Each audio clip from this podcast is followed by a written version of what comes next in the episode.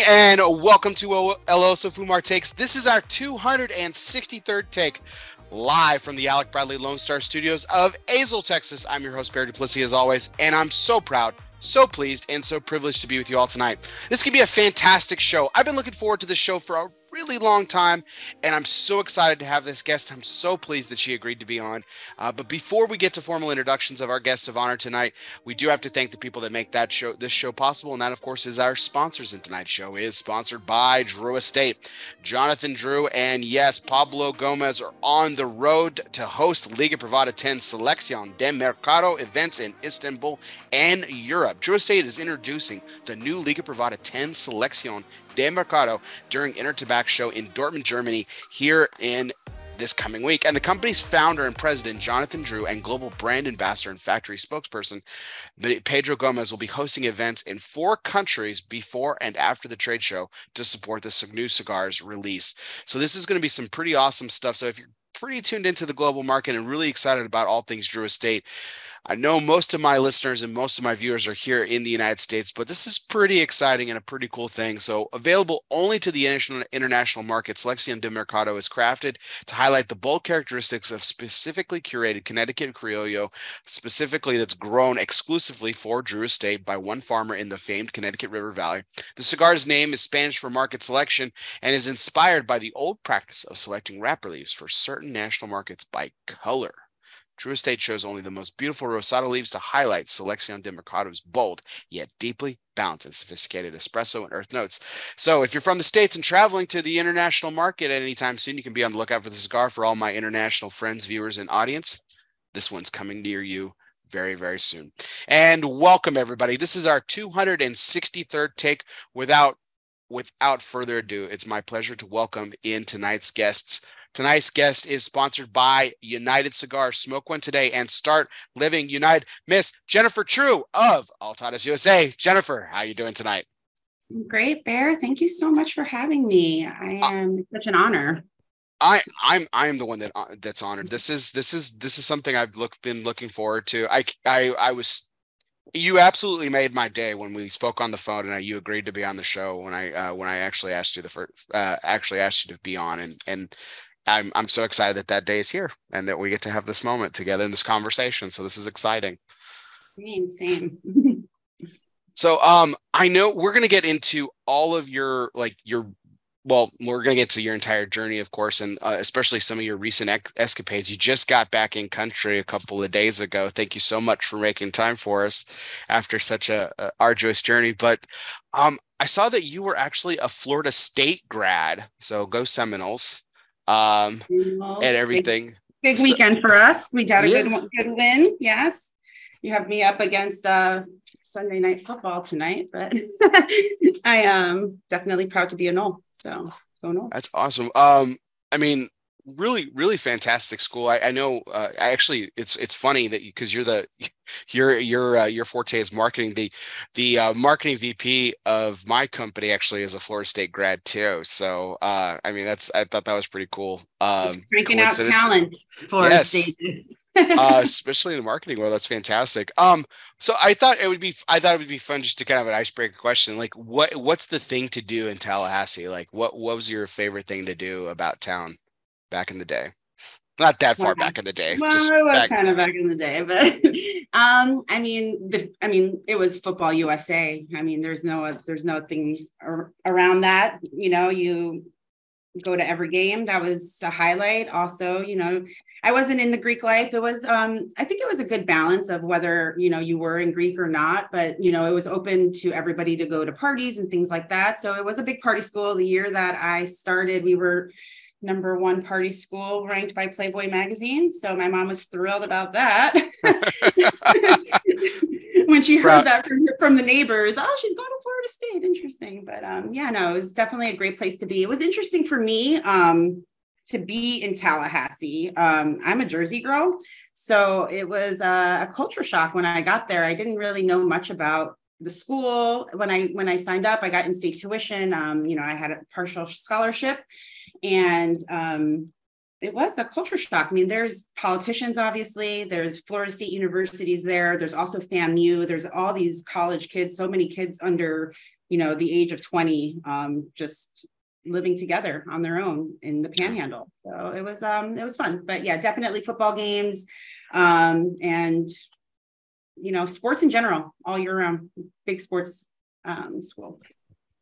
Yeah, they. I mean, they've really I mean, they've done a really great job with all their programs there. Like, I mean, both uh, like like everyone talks obviously about the football program, but there's some great programs on the women's side too. Um, you know, they're, yeah, they baseball, won the World Series. so. Yeah, in the baseball, they won the World Series twice while I was there. So um, it was a good time to be a Nole. And we won the national championship my freshman year. Chris Weinke and uh, Peter Warrick, the team. Oh wow! Yeah, that was uh, that was my freshman year.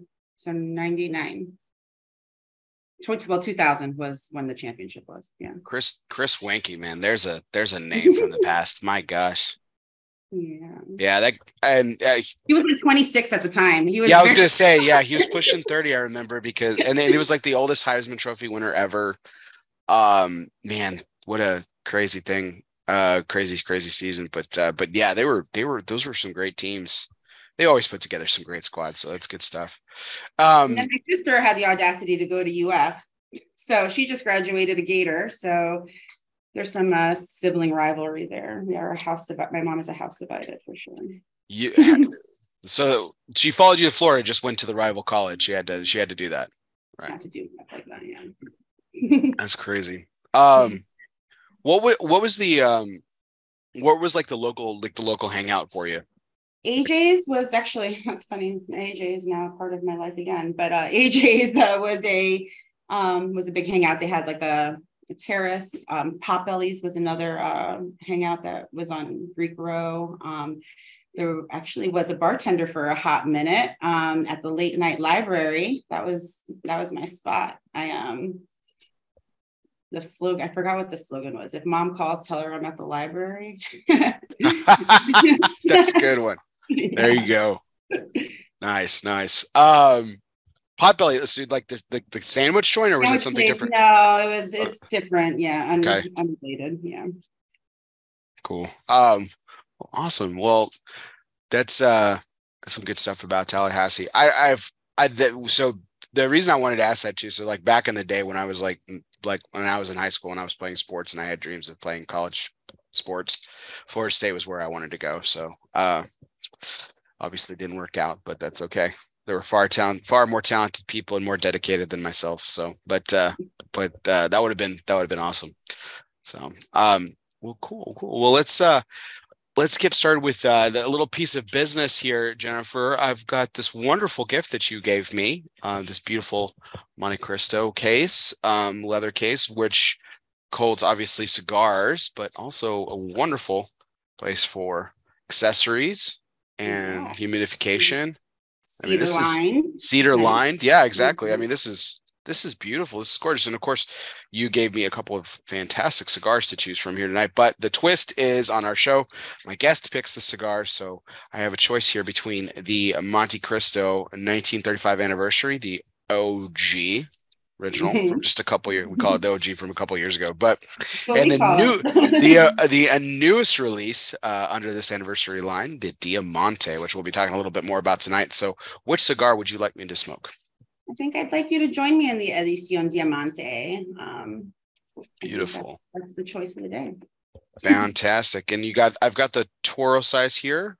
Same so. mine, yep. Square pressed, 100% Nicaraguan puro six by 55 that's a really yeah. interesting yeah a yeah. really unique gauge you know you don't see that very often you know you started recently i mean the first time we did that was with um in the Montecristo line was recently well not the first time but most recently was with the um espada signature the valiente um however that was a um a round a round cigar i think that because these are uh, soft pressed it does feel a little bit. It doesn't feel like the, the gauge is that is that big. Um, right. With this, um, and I feel the same way about the Churchill as well. I think you know there, there's a little bit of shrinking in the process, um, but definitely a wonderful. There's there's something about box pressing where it just feels I mean, it doesn't matter how big it is; it, it just feels a lot better in your hand, and it just it doesn't feel as like gargantuan as like a you know a sixty year like even like they make seventy box seventy gauges that are box press, and it just doesn't it just doesn't seem as large. So yeah. And yeah, uh, the sizes of the the Di- Diamante um, are all different than when we launched the um, the 1935 OG. Um, they're slightly um, slightly different. So there's a, a, a, great variety. Whether you know, it works with the blend um, with the maduros. Um, the sizes that we selected for that um, were more fitting, and then Rafael um, and AJ um, select hand selected these sizes, and we decided to launch with six sizes, um, which I think the other line, well, I know the other line, we just we started to build up to those six sizes, um, and we still are yet to uh, launch one more size this year in the 1935 OG. Um, so a lot of things coming from this line. Um, obviously, we're super proud of it. Um, personally, it is something that is um, a moment for me. Um, you know, we got the number two cigar from Cigar Aficionado um, in 2021 um, with the 1935, and coming up with coming out with the follow up ups definitely a lot of pressure. Um, but I mean, it's subjective and I'm biased, but this is a pretty good cigar. well, I, I have to say the and you were on that show when I first smoked at the OG. Uh, we had I had the privilege of smoking it with you That's and right. and Rafael and Coop and uh Coop and I were both blown away that night. I um I've had the experience very rarely, but whenever I do, it's really fantastic. It's just a cigar just can pledge can can take you completely off guard. And th- but this what made this a unique experience for the the OG for myself was like, um, you know, I'd smoked Monte Cristos, my you know, for a ton over my smoking career. Like I've had the, the obviously the classic, the white label, of course. My favorite always my my favorite forever was the platinum. I love that cigar. Still do. Still enjoy that cigar. Um, and so I mean, like I kind of knew what a Montecristo was, and then I lit that cigar up, and I was like, "Holy cow! This is something. this is not a Montecristo, but this was incredible. Mm. It was just such a. It was just such a wonderful experience, and I used I used Rafael's dreaded word. I used the word unique experience. And I know he he doesn't like that word because he thinks that like people use it only to describe things they don't like and they just want to be nice. But I was really blown away by the experience. It was fantastic. Yeah, I, I think it. it is. I think it's fair to say that it is unique from the all the brands that the lines that you mentioned, that's all part of our core line, right? So, I mean, that is that's the bread and butter. That is the tried and true, the classic, the white series, um, and the platinum, which I think is interesting that you picked that one because that one actually does have some Nicaragua. Uh, it's heavier in Nicaragua, so I think that um, has in the blend. Um, and it's been a progression because then after that, then we launched the um, the uh, out of AJ as well as the uh, 19, I mean, not 1935, the Nicaragua series, which actually I have here too. Um, this one. Um, so little by little, um, I think Raf has been pushing for this the whole time, you know, since he's taken this role of head of pocket product capability. And I, I respect him a lot for it because I time I didn't know anything about it, but now coming forward a couple years, we've done some market research and the palates of the consumers are maturing, right? So the same person who likes the same cigars that you're saying, and you know, it's a classic Dominican, a little bit more um, mellow. Um, the more you smoke, the more you you look for something a little with a little bit more strength. Um, and for me, the timing from a storytelling perspective, um, the timing was right, and we had the right people on it. Um, you know, that story you know, the brand started back in 1935, obviously a Cuban heritage brand. And then to have, you know, Rafael and AJ work on this together, well, on the OG for, to celebrate right. the 85th anniversary of such an iconic brand, and them both being, you know, um, Cuban heritage themselves. Um, it was nice to see them work together on it. You know, I'm actually Cuban as well. My parents um, are both Cuban. Uh, they came to the United States uh, when they were very young in the 70s. Um, so they were considered the Peter Pan. I don't know if you can follow the exile. Yeah, of course. Yeah. Okay, so they were part of that. Um, so I'm very Americanized. Uh, however, you know that that that um, allegiance to and such a in, in deep uh, connection to tobacco within obviously Cubans, like to have Raf and AJ now working in tobacco, being this like amazing powerhouse with lots of you know amazing accolades, working together to pay homage to such an iconic brand. I, I think it was there's some kind of sentimental um, thing for me as well, and I know that it was a lot of responsibility for them too. You know, like you said, it is so so much different. It was such a departure. Mm-hmm. Um, however, that level of um, and iconic flavor is still present you know well i think it's i think it's building on something that uh, we'll get into this I, I, I don't really want to step on further stuff but i think it's too i think it's too perfect to, to miss this this moment to talk about it for just a second but i think it's a perfect building block too of what you've done with diamante we're going to talk about it here in edition diamante we're going to talk about that more in depth mm-hmm. but i think it's worth noting at this point like you know in 2020 which I mean, what a what a time. And that's i think that's what's incredible about that cigar. The og was released during the the very beginnings of covid and it's still just i mean just did amazing for y'all. And then here we are just a couple years you know two three years later with the edition diamante. And then two years down the road now we have the 90th just on the on the horizon. So i mean i i think there's a real opportunity to really um really just kind of build on these things and just and make it you know a whole new facet you know not to use mm-hmm. the diamond cliche. Well that was that wasn't even on that purpose. was, that was really good one yeah. just as a whole new facet of the uh, of the uh of of the Montecristo story. So this is this is really cool. Well, awesome well, let, let's get into it. This is the uh, um, tonight's major point, which is always brought to you by the people. Yes, tonight's point is always brought to you by people, cigar people. Yes, the people who know everything about a lifetime of service. Protocol Cigars is more than just pool parties and good times. Well, maybe it is. But behind the fun is a motivation for service, a motivation for giving back from the original Protocol Blue to the latest release in the Lawman uh, series, Phoebe Cousins. Protocol has always been about honor, passion, and yes, the people. It's what their life's work have been and always will be about. Power of the P, Protocol Cigars. So Jennifer, uh, we we're going to get some more talk on the Edición Diamante and some of the other amazing projects that you've worked on. But I think it's worth talking about your most recent trip. Like I said, you just got back a couple of days ago. You were down at one of the many factories that Altadis manages and has produces some incredible cigars from. You talked about we talked about your partnership with AJ, but this was a place was a little bit different. You were down in the Dominican Republic, right?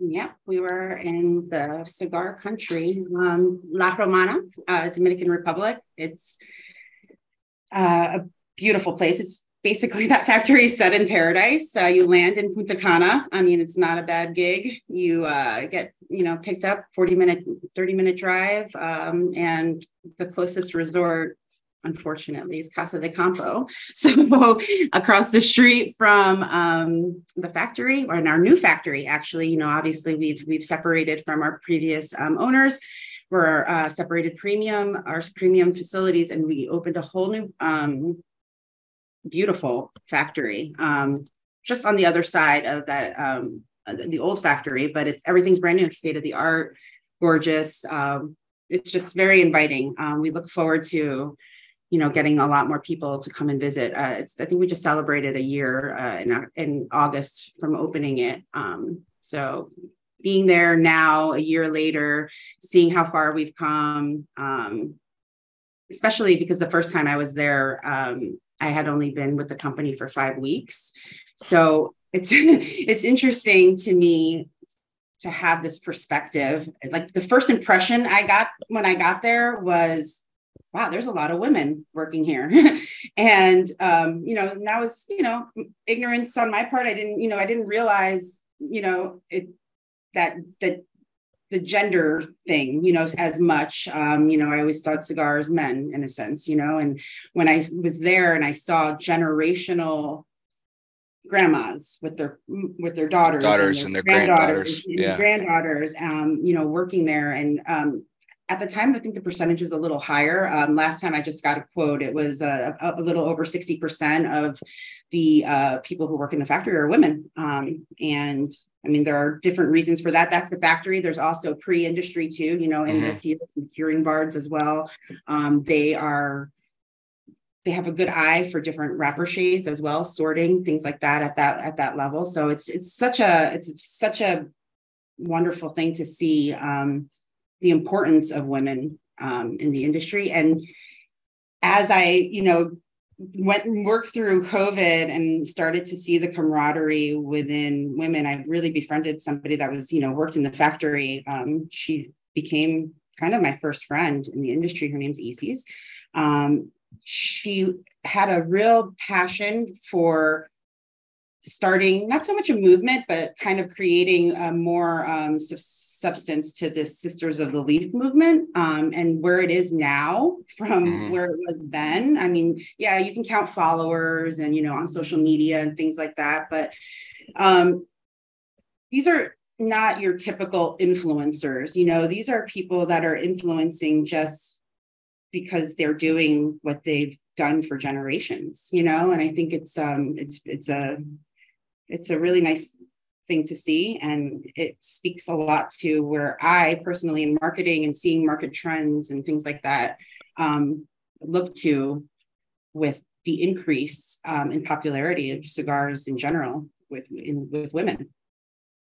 For sure, there's a lot more engagement. Um, but yeah, in, in terms of manufacturing, like I said, you know, the master rollers, you know, we've have um, somebody on staff. Her name is Lucrecia. She's been rolling for over 50 years. Um, Wow. And yeah. I mean, know, that's impressive for anyone, but that's that's way over more than that. You know, I think it's at this point, it's probably way over that. And, you know, highlighting her story is something that I have like a personal um passion to do at some point. Um, I think it would be great. Her name is beautiful too, Lucrecia. I think it's like a beautiful Vitola name.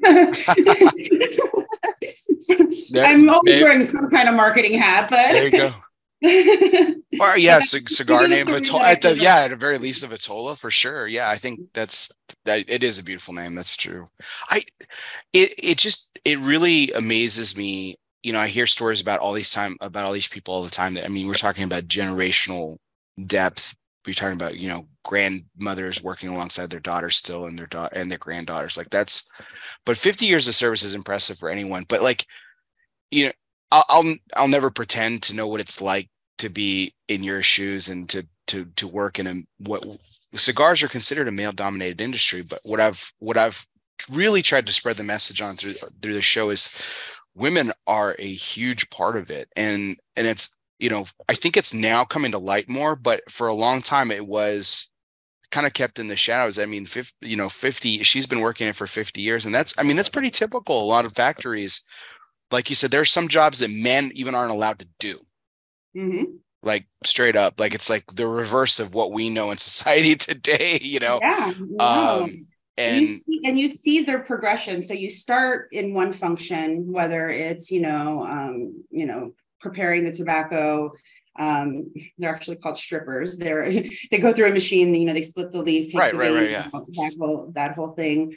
Um, and then you you move you move up you progress um, into the rolling and even this just this last time it was harder to see these all these measures were already in place in the bigger factory where we were under imperial but there you know that was not all premium um, so you had to kind of weed out you know oh is that you know like who are they working for? But here you know you walk into that factory you know that everybody that's working there is making cigars for the us they're making cigars for the international. Um, you know Vegafina is a huge is a huge international brand um, for for the company as well. Um, and that's based out of la romana. Um, but there's uh, little schools they're called las escuelitas. So four rows four rows within you know the ga- the the galley um, are trainees and mentors working together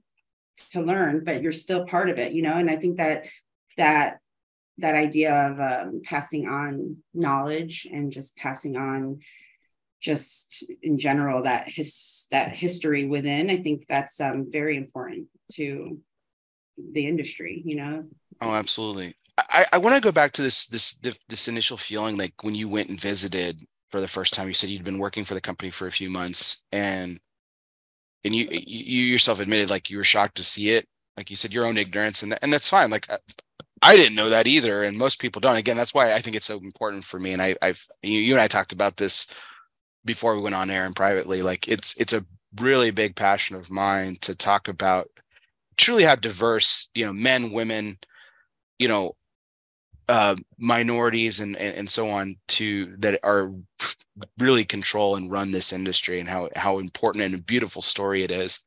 But how how warm and welcoming was that for you? Or or or, or i don't want to put emotions on you. Like what emotions did you feel when you saw that i mean just how prominent women were in this this new industry that you found yourself in? Yeah i um i felt a sense of home and belonging to be honest with you it actually gave me a sense of um, comfort you know i felt like there's something that i understood about these women that were working alongside their their offspring, their parents. You know, I think that it's, you know, they don't obviously make a lot of money um, and it's tough for them to get to work every day. You know, if we can see some of the living conditions that they live in and then to go and actually have to do manual labor like that, but to still see their smiles and the pride that they have to see us come to visit um, coming from you know what corporate and stuff like you know i'm not stuffy like that um, and i don't for the most part, I don't think a lot of people are. You know, I think a lot of the people that I've met, wonderful people that I've met in the industry, are pretty humble. Um, but when they see you with your suit and your whole thing, and you know, like they're just beaming. They want to show you, like if they were working, actually, this last time they were working on the 1844 Barbiere um, which is an- another project of mine from H. Upmann.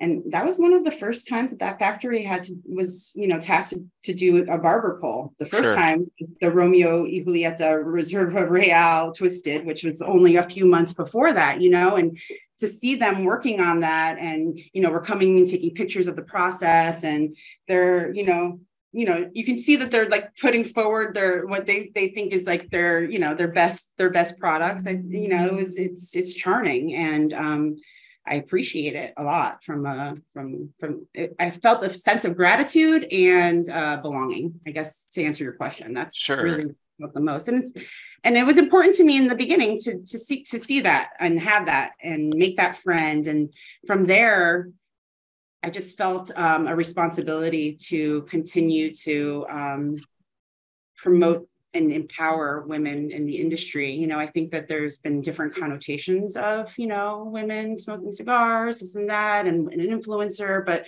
you know, there's just my mom smokes cigars, you know, she smokes mm-hmm. minis. She always, she always has. I've always had tobacco around my so I've always been comfortable with it. Obviously, being of Cuban heritage, you know, that's something that um, my dad smoked cigars and, you know, at the holidays and special occasions and things like that.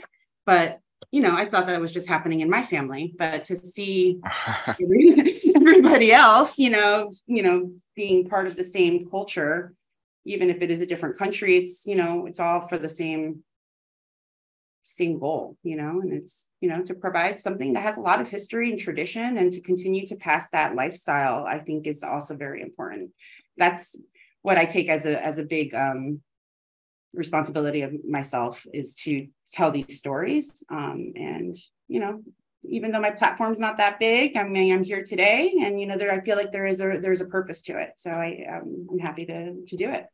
I well, I think it's I think it's an incredible story, and and and you know, just you know, it, it that's what I, I mean. That's what I really love about this industry, and you know, you know you have you just happen to work for one of the larger companies but there's still so many wonderful small stories um, about this. I mean you talk about lucrecia who's worked for, for 50 years and this industry and like the stories that she could probably tell that you know not just like i mean not just like how cigars have changed maybe um and tobacco's changed but like which for the nerd in me that just really excites me but like i mean but also like the the people that she's met and and mm-hmm. seen. I mean, every, I mean, pro, you know, probably you know dignitaries have probably come through the same factories, and you know, and the the what we would consider legends in the business that you know grace the the the factory floor with when they were putting together blends for stuff that she was that she was essentially rolling and making and stuff like that. So mm-hmm. I mean,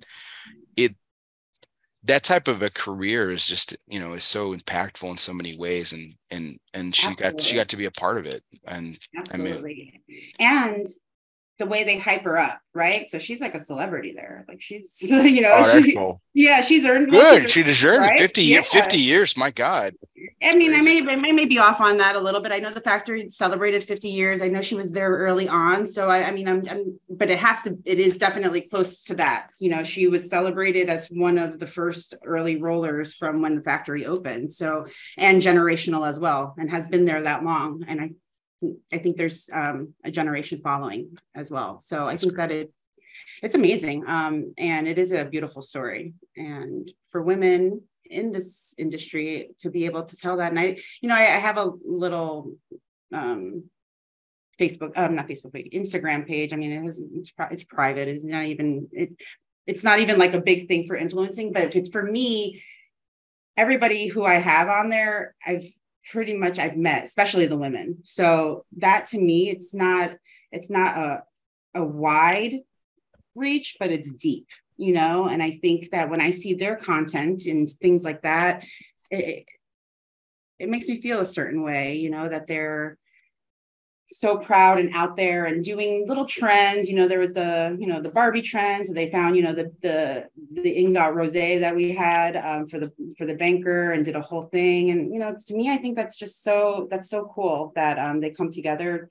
They, you know, they just like just like anybody else, you know, there's a little network and there's the mm-hmm. Sisters of the Leaf thing is amazing. I even saw at, at PCA this year, they're the movement was there. And you know you know there was also a such a huge for, group. Yeah i saw the yeah, photo there's also so a many... pca panel. Yeah there's also a panel of women in pca as well which i think is super cool. Um and you know i am proud to want to be a part of that and stuff like that is just to continue to tell those stories and tell your own story and how your perspective you know feeds into this whole thing you know and come from all different you know there's factories there's you know people that you know are you know retail owners store owners you know there's myself who works you know in marketing there's you know operational people you know uh, it's just you know it's uh it's an industry that like we said before we came on you know you have to wear a lot of hats mm-hmm. um mm-hmm. and to see these you know these women even with the challenges they face you know you're we have women have, you know, biologically have to you know they do what they do. So they're rolling cigars and they're pregnant you know like that is just like right. to me it's just you know the resilience and just you know the wherewithal to do that i think is impressive. And i'm proud to be a part of it. Yeah I, just kind of going back to your initial experience so your so your original experience with cigars was your parents and i love the fact that your mom smokes too um, um that's that's fantastic i've you know, I, you know, my dad's in very poor health, and so I never, I, I probably never will get the experience of being able to share a cigar with him. Uh, and I know I'll never share a cigar with my mother. Uh, she, she just, just, it, she just, she just, it just, it just won't have. That'll be a, that'll be a miracle upon miracles. But, um, but what a, what a treat for you to kind of grow up with that and kind of it kind of be normalized for you. So I'm, I'm, um, and now that you're working it, like, so you know, you mentioned you're of Cuban heritage as well and everything, and then they obviously came over young, and you're like you said, you're very Americanized and everything. But when you first started the with with this company, I mean, I mean they I, again, I don't want to put emotions on them, but were they excited? Were they like kind of like a going back to their root, kind of going back to the roots kind of thing, uh, you know, separated um, by a generation or? I think that um, my my family yeah you know i mean they did you know i came from working in beauty um so the women in my family you know did appreciate you know the little swag and gifts that i would bring home with fragrances and things like that now the men in my family when i got this job were much much more excited you know my mom she doesn't know that much about brand she didn't know about brands then but when i'm like saying names like montecristo and romeo and julieta they're like you are like that that is like gold you know um so now the holidays, I'm invited to a lot of parties. Um, Jennifer's coming. Jennifer's invited, you know. awesome. But yeah, no, I think that they're proud. I mean, again, I, I, mean, not to be so woohoo, but there is some.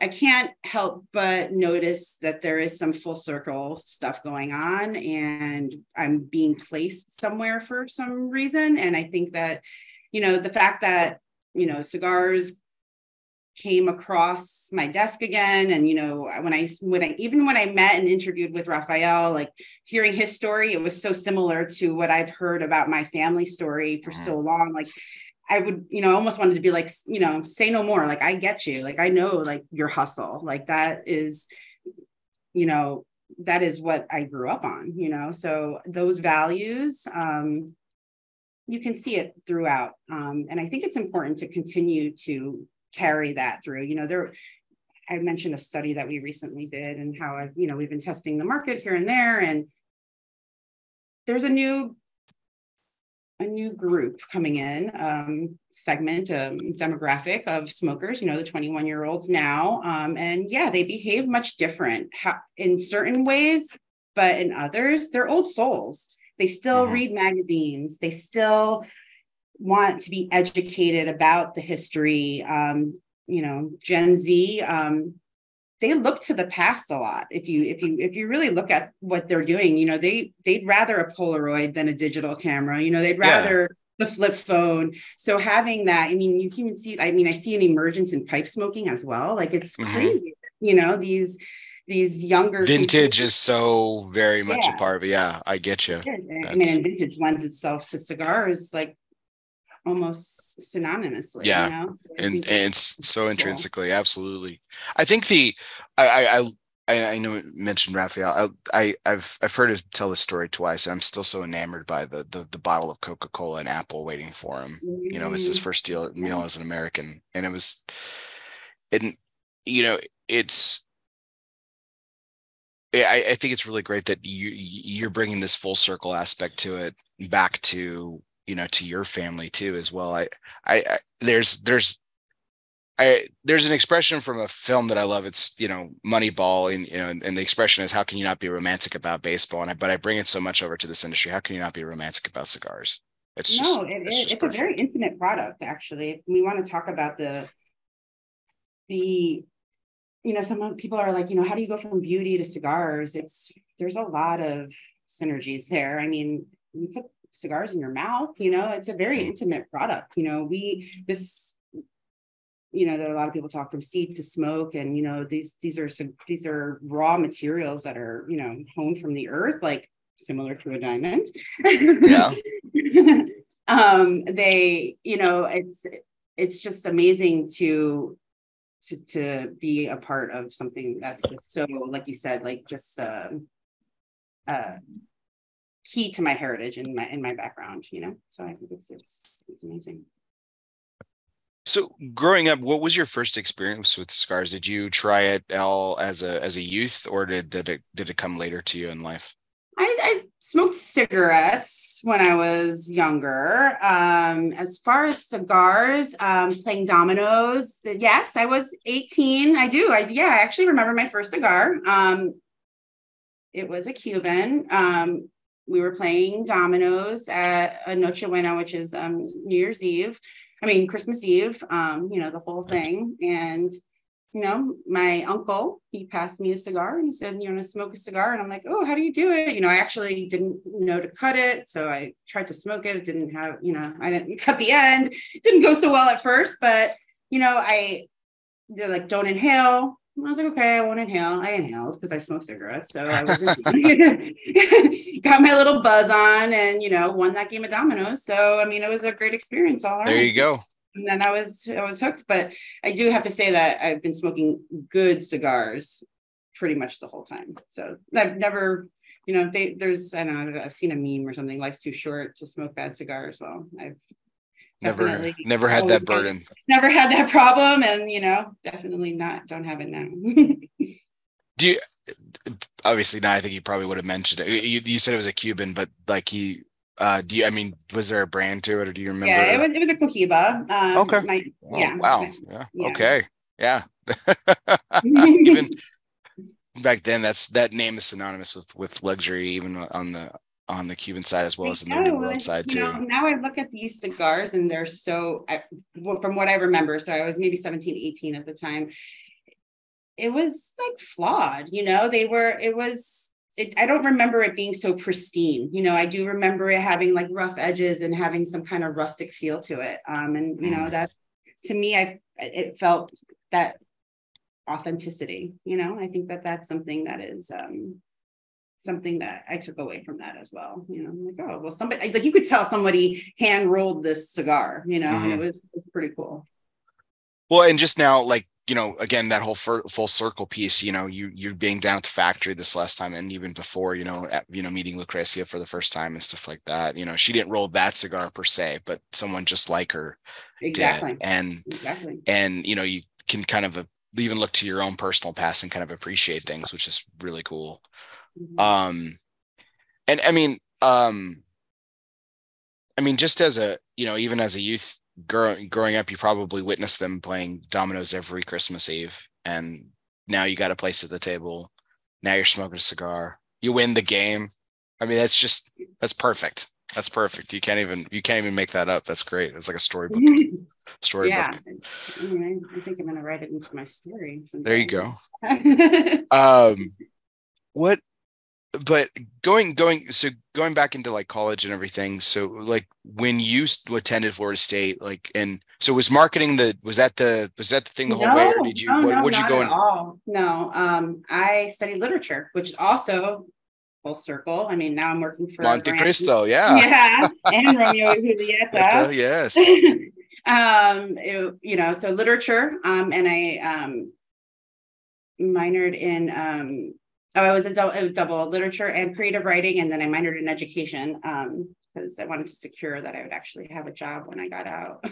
um, so, um, you know, I know that writing could be so um, kind of like acting, you know. you yeah no absolutely absolutely did i mean so what was it i mean like dreams of like great writing the great american novel like what was the what was the, what was Uh, the I mean, my first job was cop- copywriting. It just came, it's something that came a little easier to me. Um, you know, I don't know if that's my right or my left side of my brain, but I'm definitely a, a creative at heart. Um, I don't think I wanted to be like a novel writer, more like a copyright. You know, like egregious, like grammar edit- edits, like jump out at me. So I've, it's always come easy. So with every job that I've ever held, i'm I've been- terrified to write an email to you ever again i'm just saying now i'm just going ahead Oh, no.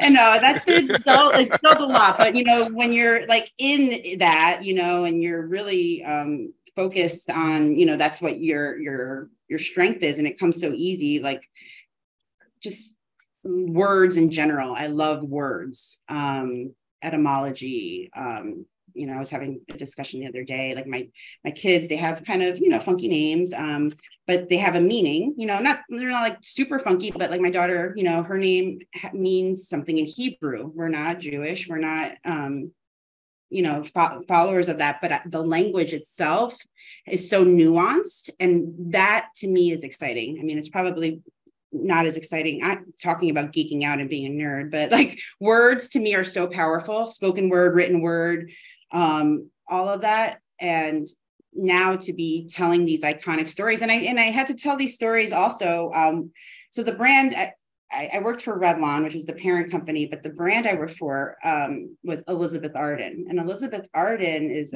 was one of the first beauty brands, and she was a suffragette. Like she also back to this whole woman empowering thing. You know, she had the first lipstick. You know, her and Estee Lauder they they came up at the same time, and telling having that responsibility of taking this iconic brand, and we struggled. You know, with the worlds of coming out with um, you know I don't know if you know makeup, but Mac or the more um, trendy. You can liken it to a boutique brand or a craft beer or something like that starts to emerge, and people are like, "Oh, well, Elizabeth Arden is just for old people," or you know, you know, it's a it's it's a dying brand, but it's the foundation of makeup you know? So to tell that story and put that story and you know to in front of people was something that was important to me too. And also i worked mm-hmm. in global um so telling this american new york story about this woman who owned you know horses that race in the kentucky derby and she came up with one of the ointments she came up with um, was what they used on the hoofs of the of the of the um, horses to you know to moisturize them. And then there's a cream called eight hour and somebody took that eight hour cream put it on a on a well it wasn't called eight hour at the time put it on a like a, on a burn. And within eight hours they say that you know it started to heal. It's it was petroleum, you know, based and you know very wow. you know hydrating. But at that time, it was mind blowing. You know, so crazy about, origin story, man. That's wow. Yeah, but you know these are stories. I mean, it, you have less time to tell those those stories. I mean, it's a makeup lady at a counter where you know with cigars, you know, it takes a a good amount of time to smoke a cigar and you can tell these stories or we have these platforms to talk about them like this now because of the um, the community, the cigar community is, you know, so tight. Um, I think that yeah. there is um, a, a, bigger platform, but you know, there's again, there's another op- and actually that brand was from 1935 as well. It's like crazy. Like oh wow, well, there's yeah, a there's, there's a parallel. Much. Yeah, I was gonna that, that's a that's a coincidental parallel. I was gonna ask you like if if the world like you you just said it, the cigar world is so tight and it, it's it, it's crazy in such a short amount of time yes, this is my 263rd take. I've been doing this for six years, but when you think about six in the in the the grand scheme and scope of the cigar industry spanning hundreds of years, it's it, you know it's a blip. Mm-hmm.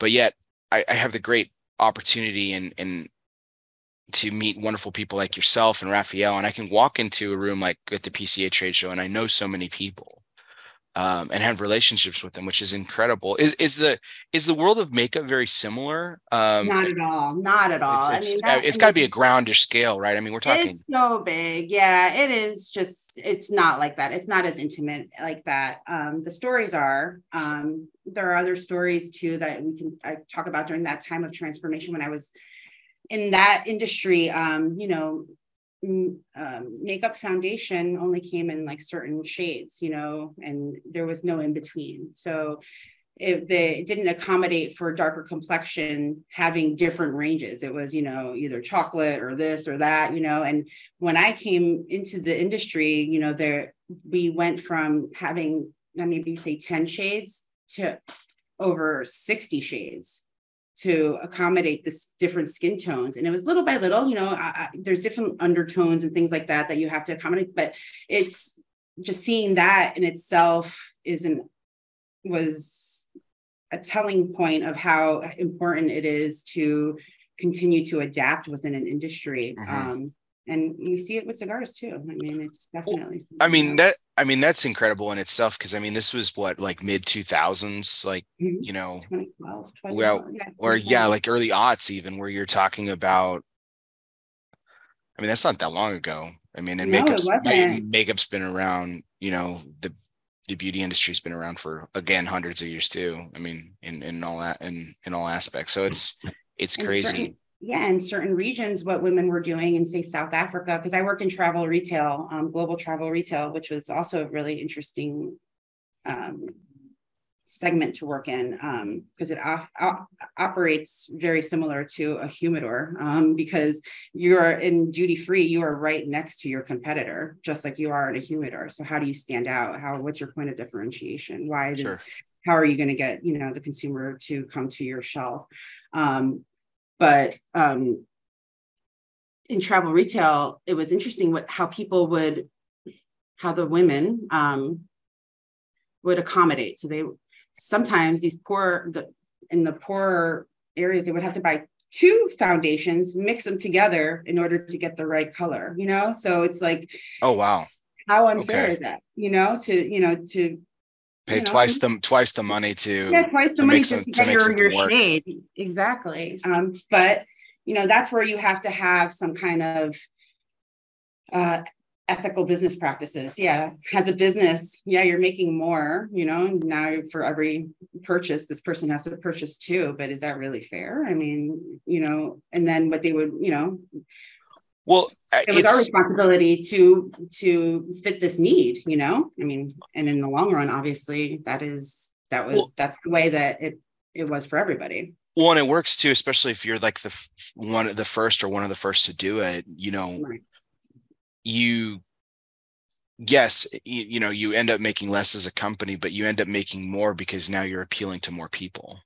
And i mean you're yeah and you're creating a product that is for them you know? Like that is, mm-hmm. that's definitely something that consumers in most industries they you know and that's a product for me. You you want a, a product that resonates with your values with you know your behaviors your look you know well and size things like that yeah.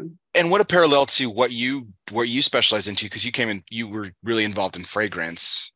And again to bring it to bring it to the present too cigars are, are very much a very personalized experience too you know i mean there are there are scents that for men and women that like I wouldn't wear that. That's not my that's not my fragrance. That is, mm-hmm. that's not my cigar type. This is, you know. So mm-hmm. I mean, I mean some some some very very prominent like no, parallels I mean, here. And I and I really didn't realize that until I was giving like my pitch in my interview, and I'm like, you know, they're like, how how is this going to work? And I'm like, man, it's like kind of the same thing. Like we have to create the boxes. There's secondary and primary packaging. So there's the box, there's the actual like the bands, there's the cigar, just like there's a fragrance bottle. That fragrance bottle comes in another package. That package is on the shelf. You have to merchandise it. It's just, it was, you know, walking even through it, you know, I didn't even prepare for that question, but it just organically, it, there, it's, it, it's the same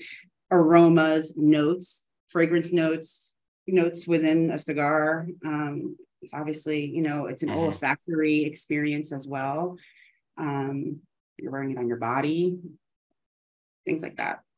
Even the way that it's made and bottled, you know, things like that too.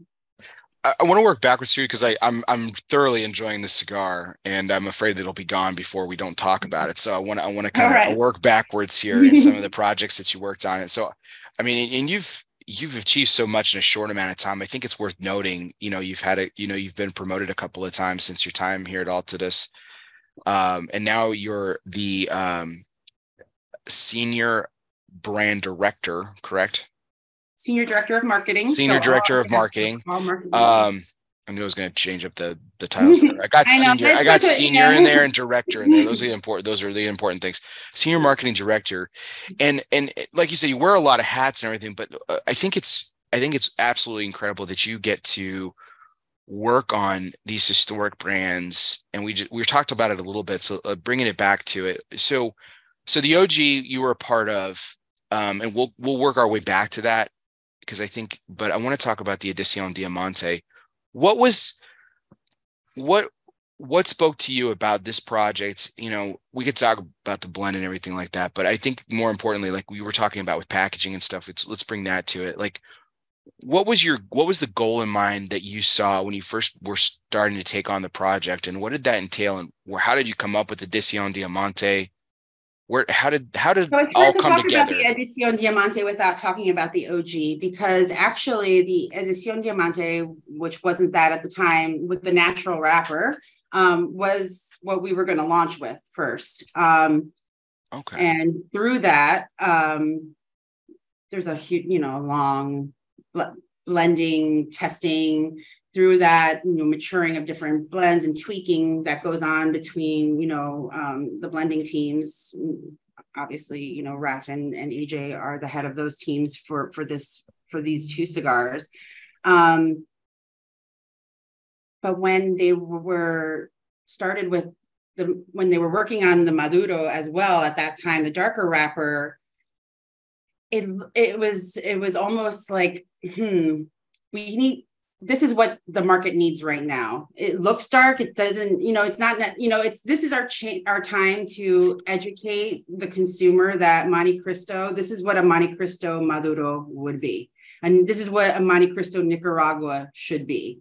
You know, so I think that it gave it a defining um, um, path um, and, a, and, a, and a way in. and obviously we can't be happier with the successes of it um, and but the natural when Raf, so so then that whole that whole campaign started, right? And he, so I was like, hey, you know, so when are we going to launch the the natural? You know, that's you know, it's about you know, it's about that time. And he said, you know, Jennifer, like I wanted to like I wanted it to kind of just be kind of you know the same cigar, just in two different wrappers. That's how I had envisioned it. I didn't want it to be anything. That's just how I envisioned same blend, just different wrapper. And he said, you know, if because I was everything was I was coining with the other one was gold, the packaging was gold, and you know, it was the gold standard, or you know, the, the cigar by what other cigars are measured by, things like that. These like superlative uh, words that we were using to describe what the OG was. And he said, you know what, Jennifer, if if that's gold, this is a diamond. And I'm like, say less. I mean, diamonds, diamonds, you say? I got this. um, I was like, perfect. So um, from there, you know, you know, it was a you know a much richer um, tobacco that was needed to to produce that the taste and the aroma that they were looking for. A little bit more, very expensive actually. So it was the best of the best, and yes, it was a little bit more elevated. The Diamante to me is a, an elevation. You know, gold in itself is obviously up here, but a diamond is a diamond, and I think that it just organically evolved. And then from that, as I usually do, I keep going deeper and deeper because that's how I am. And I'm like, man, this, there is a lot of similarities in how you produce a diamond and how it's literally starts off as coal. ripped from the ground, you know, just like tobacco is brought out of the dirt and then you have to pressurize it just like you do with a fermentation and a pilon it's the same thing you're doing with a diamond to hone it and then to to get it to where it is and then you've got these crafts it's a craftsman and artistry of both there's just so the, the shaping parallels. of a diamond facets we brought that into it facets, yeah, honing yeah. the you know the attention to detail the clarity. clarity color yeah yeah, yeah no i'm with you. i'm, color, I'm you, you got that. me hooked. I'm in yeah. Yeah you know so i'm like that the, that meticulous attention to detail in both industries and then on top of it it's aj who's a perfectionist you know so that is you know it just it just lent itself to um to become what it is today and um and well, well even shape too just to throw in another one yeah. you know, shape you know. um uh yeah it, actually both use aging processes to enhance mm-hmm. the character of the product as well. Like there's just so many different things. Weight yeah size you know you right. yeah you got your yeah. Em- yeah your emerald cut oh cuts you know, as well? yes yeah. there's so many things that it would just you know we're like yeah that's what it is. It's got to be that yeah, I think um, I, I, think it was just it, it's it's it's it's a really I thought it was really beautifully executed, and you know if I may, Jennifer, and I, I hope I'm I hope I'm not stepping on anything here, but I thought you, you asked me an interesting question at this year's PCA when we were looking at some of the marketing pieces and we were in between. You you were so kind to give us some time and and you took us around the booth and we interviewed on several things, including this project, of course but you you you asked me like you asked me about like just how I felt about it, the marketing piece of it and the diamond and and you asked like like do you think it's masculine? And I was like, I don't I, I wouldn't even put feminine or masculine on it. I think it's just I think it's perfectly I think it's perfectly stated. You've got the diamond accent on the secondary band, you know, um, but it's not like it's not gregarious, it's not over the top. And it, you know, I wouldn't describe it as feminine or masculine. I think it's just I think it's I I think it's absolutely perfect. And I, and I know I'm not just saying this because you're sitting here with me, but I mm-hmm. yeah, I, really, really think it was well executed. I think it was beautiful. Yeah, I don't know why I felt the need to ask that at that point. Maybe I shouldn't have, but like I, I you know I I sometimes do err on the side of caution to not make things too feminine because of you know for obvious reasons and you know it is even though it's made by women it's made you know definitely the men are the the the larger part of the consumer base. Um, I don't want to isolate. Um, however, you know, I think your feedback was great. Yeah, it's neither. It's neither. Diamonds are I, for can be for anybody. It's not like I'm. You know, just. I, well, I think what's beautiful about the project, and I think what's beautiful about the cigar, the marketing, and how it comes together in this like this full picture, is is that you know, yes, there there's certainly a place for that more that more rugged cigar, that more I guess you could throw that nomenclature of masculine, but for the most part, I think, um, I think even the most you know gruff and masculine of cigar smokers would agree. There's there's an elegance and beauty to cigar smoking that that that's very much a peaceful and calming you know leisure right leisure I, almost like a motherly stewardship i can be bold yeah. here a little bit it's it's a it's a it's a it's a very comforting experience that that mm-hmm. we want as cigar smokers and and so I, I don't think there's it it necessarily has to embody that that that kind of gruff exterior necessarily. It, it's a, it's a beautiful product and it deserves beautiful marketing and and and um, uh, consideration for it. So I just think it's incredibly well executed. And um, I really enjoyed it the night I smoked it for the first time with Rafael when we interviewed him with Coop on it. But I got to say, um, uh, beauty, uh, beauty, does uh, age well because I think this experience is being uh, is, it more enjoyable than the first for me personally. Uh, I'm really enjoying this in the Toro size. I smoked it in a different Vitola last time, but this Toro is fantastic. Um, I'm really loving the retrohale on it. The aroma's spectacular. Um, got to ask you as far as a, you personally, like from a, where you're like your palate is, like which which one do you which one do you enjoy more? Uh, the Diamante is is more my speed. Um, I'd say, although it depends. I, you know, the it depends the sizes. The sizes really do make a difference. Um, the demi um, of the um, OG, which is the smaller Corona. Love that size. Then, Holy cow, it's fantastic. Yeah, that with a with coffee with a cappuccino is like the bomb. For me, the Diamante is good it gives me this a little bit more of a, a, a luxury and status lifestyle feel. So, I, I, you know, today I drink Johnny Blue. Like, you know, it, it it calls for a little bit more of a to dress it up a little bit. Um, it really is what I, what you know, you're in the mood for. But actually, this original Nicaragua, the OOG, the uh, Nicaragua series, also by AJ, is also a very it's it, they all kind of fit together in a sense. Mm-hmm. I don't know in a way. Like for me, this is a good cigar just to smoke. So mm-hmm. I guess I'm saying that I do like these Nicaraguans. Um, my my usual go to, be honest with you, with with Montecristo, is um is the Espada. I do like Espada, another Nicaraguan. So that's that's a good one as well.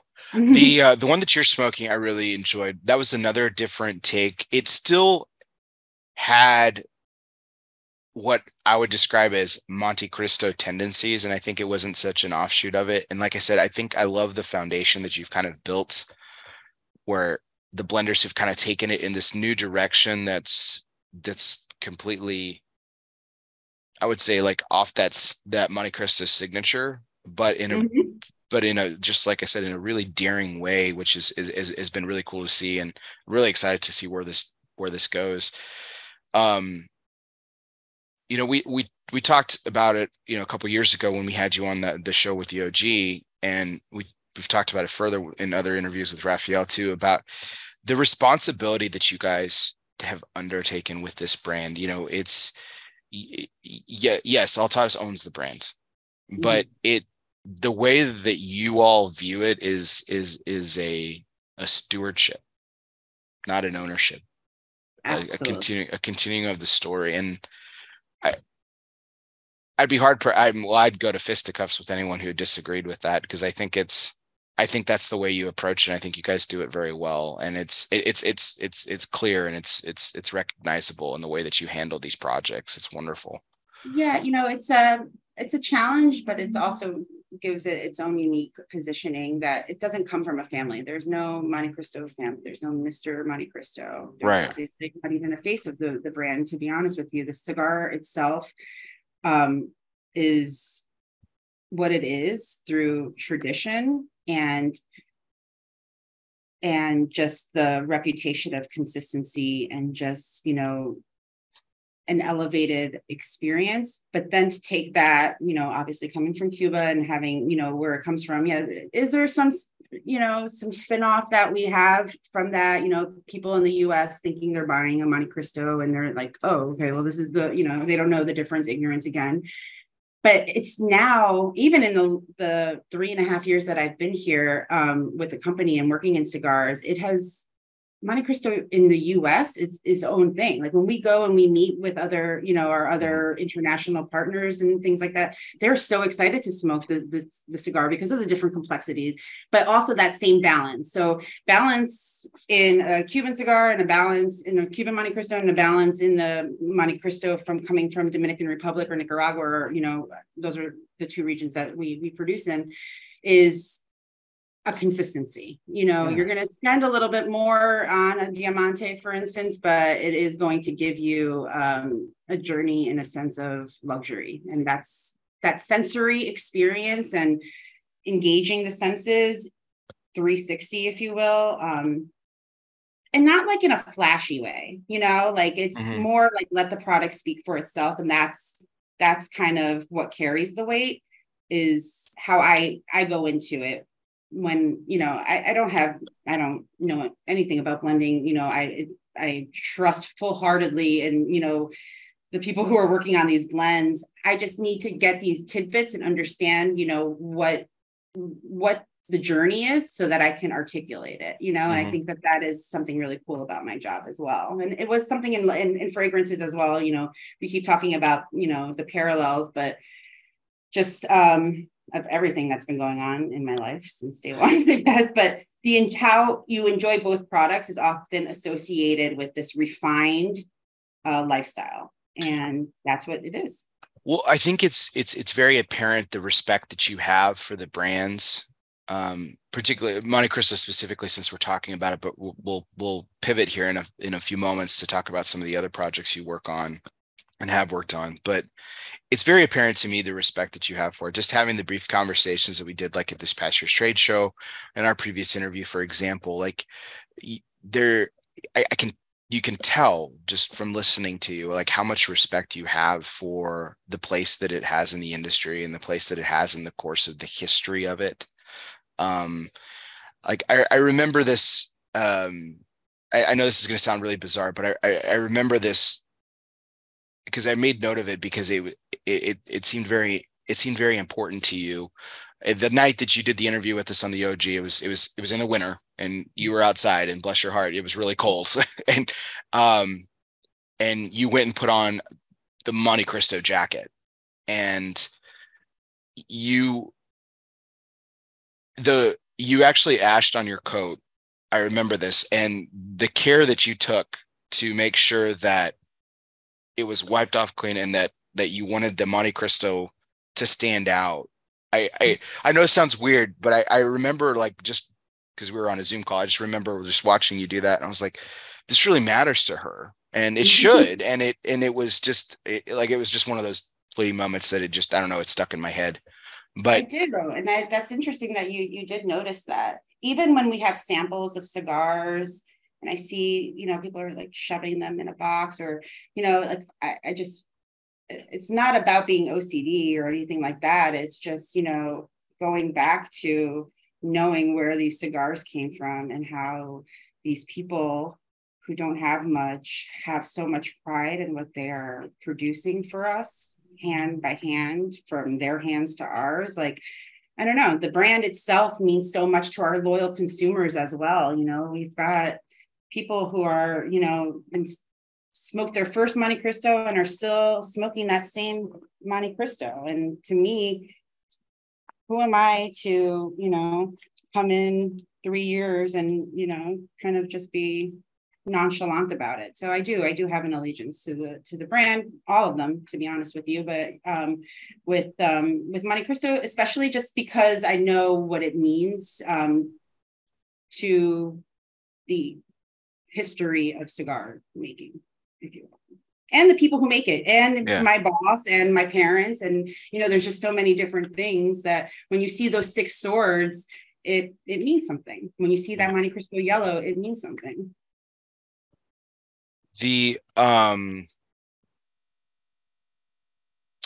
it's it, like I said, it's just a really it, it's a really fantastic storytelling of of all these story brands and, and to just to pivot to some of the other projects you work on h upmann is probably one of my my favorite brands um, mostly because it very similarly to montecristo monte cristo is named after obviously the story you know the, the mm-hmm. book itself alexandre dumas which was a favorite uh, of cigar rollers back in the day as it was read um, on the floor of the factory and everything and then that's where that's the origin of it and again how can you not be romantic about cigars? It's wonderful.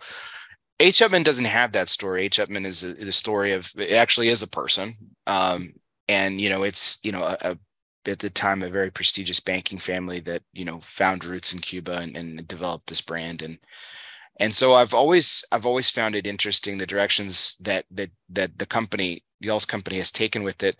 There have been products that I've absolutely adored. There's ones that I haven't liked as much, but recently I've really, really enjoyed what you guys have done with AJ and those products and stuff. And mm-hmm. the Banker series in particular, uh, originally it didn't hit my palate necessarily, but I really, really liked what you guys did at this year's PCA trade show. And I will say I've smoked the cigar and it's fantastic. The day trader um was such a man, we are talking about Gen Z a second ago. I mean, you're you're bringing that you're bringing that into that with that brand. I mean, what a I mean, we talked about honoring history a second ago with Montecristo. You're modernizing H Upmann with with this one. So I mean, what a complete like almost 180 talk about the the the how that kind of branding and marketing was kind of developed for this project. So it's it's it is a modernization of if you think about it banking. Um but imagine if the two brothers herman and august were in present day. I mean back then or even back then they were innovative in their own right with how they they're they're credited for using cedar um, as a way of preserving cigars. I mean, they're pioneers in that industry and groundbreakers. And it was more of a if these two guys were here today, what would they be doing? How what would banking look like to them? It wouldn't be in a vault. It wouldn't be obviously the old school. They're they are they may have had the first crypto, you know, who knows? So that's kind of where it started that's right. you know that's kind of where it started. And you know i you know i know crypto is a bad word but originally the cigar was going to be called crypto. Um we had we went to press and everything. Um actually probably someone you know from united he used to work with us. Um he was he worked he worked with me on this and he he and i worked on this from the beginning. This was really his brainchild. Um and it was crypto. Um went he went he was there for the press run of the of the bands and literally that day crypto shit the bed. And it was like we can't name this cigar that you know like yeah, imagine all the people who lost money. Like we don't want it to have a negative connotation. Um mm-hmm. so we actually had already had a strategy of kind of uh, bifurcating this idea of new money and old money. Um which I think okay. is super cool. Yeah. Um, so the banker itself, um, and then perhaps you know, I'm, I'm, just throwing this out there, but things that are more in line with you know a vault and that old school way of banking back then. That is that you know sets it in a certain period of time. You know, late 18 1800s, 1844 when the brand started. Or you know, that has its you know its own kind of um, vibe you know, it's also JFK's favorite cigar was an H. Mm-hmm. Upmann. You know, that's yeah. old money. Even that family is old money. So that has its own kind of story.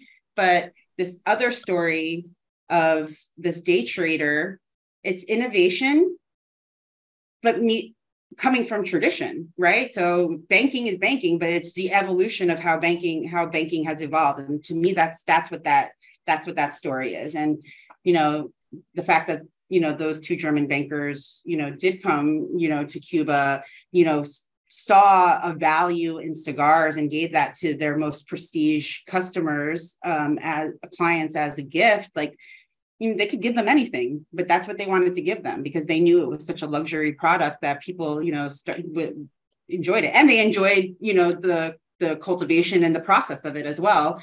So let's fast forward that. Now we've got these Gen Z, we've got these new, you know, people who also are old souls as well, but why not? They're at home now you know no one you know yeah. they're in front of their computer they're making their money you know they're smoking their cigars they're working remote you know like let's give give that its own time to shine. So that's that's where that came from. Um so that's well, why it says a new money release. Well i think it's the the simultaneous release of this very modernization like we talk about with the day trader and the cigars like i said is, is pretty darn good um and the La Barbieri, which is very much, you know, we mentioned the term old soul. We've said it a few times tonight. And that has that feel to it with a twist, not to be too punny, but again, you got the barber pole. Um, but I love the setup that you guys had introducing that product. You guys had the barber chair, the old, you know, the like the the old barbershop, what that would look like and feel that. What a great experience that was for the PCA attendees. Um, so talk about that. You you have this one brand that you're you're doing these very very different types of launches um, simultaneously. Um, that had to be challenging in itself. So H. Upmann, when I started, um, so it, I felt it was such an important brand to the industry and has again a responsibility with it being one of the oldest brands. Um, but it still struggled with a little bit of an identity crisis, right? So in H. Upmann, you Agreed. know, you know, so it was, well, what is this brand? We so we had, like you said, we had these other, you know, launches that were, like I said, the ingot, the this, that. I mean, it all kind of made sense, but the product itself wasn't resonating. Then it was just a little bit too much. Then it was, you know, we had this great success with the H. Upmann by AJ, um, then we're like, oh, well, let's, you know, do a collaboration line. We brought in some other different um, variations of it, but we know we we noticed that the H. Upmann by AJ was starting to have its own identity outside of what the brand was, which had it kind of started to kind of stand on its own. Um, and the reason for that was we didn't have a core. So similar to what we have with Montecristo, where we have, you know, the paper wrap boxes and with Romeo y Julieta, you know, the 1875, the Reserva Reals, very traditional uh, mm-hmm. paper wrap boxes. H. Uh, H. Upmann has that. They had the 1844 um, and, um, Reserve, the 1844 Vintage Cameroon. Um, then, right before I started, they launched the 1844 Añejo um, out of Honduras, which was great cigar. Kind of got lost in the shuffle a little bit with um, COVID and just also just change in in in, in marketing teams. Um, so we saw that there was a, a hole there. So we launched mm-hmm. a classic, which was the um, Ecuadorian Connecticut. So that with that launch, we took that opportunity to create and put together all those as a as a story you know experience the nuances um, of nature. So different wrappers different you know profiles. Let's tell that story. They all look the same. You know this is this is what the core should be.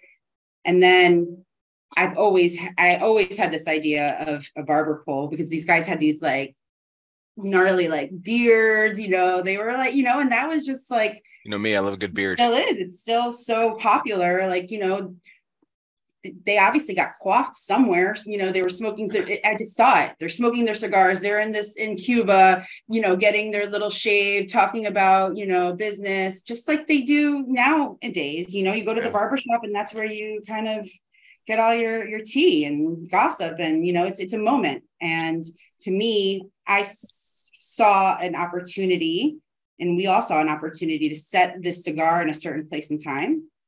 And the barber chair um, i thought was you know never nobody really ever goes out and calls something called it specifically a barber pole. Two wrappers this that you know we say it in in inter industry because we know that yeah. that's what it looks like. Um but it's never been put yeah but the two have never come together i thought that was i thought that was incredibly well done because mm-hmm.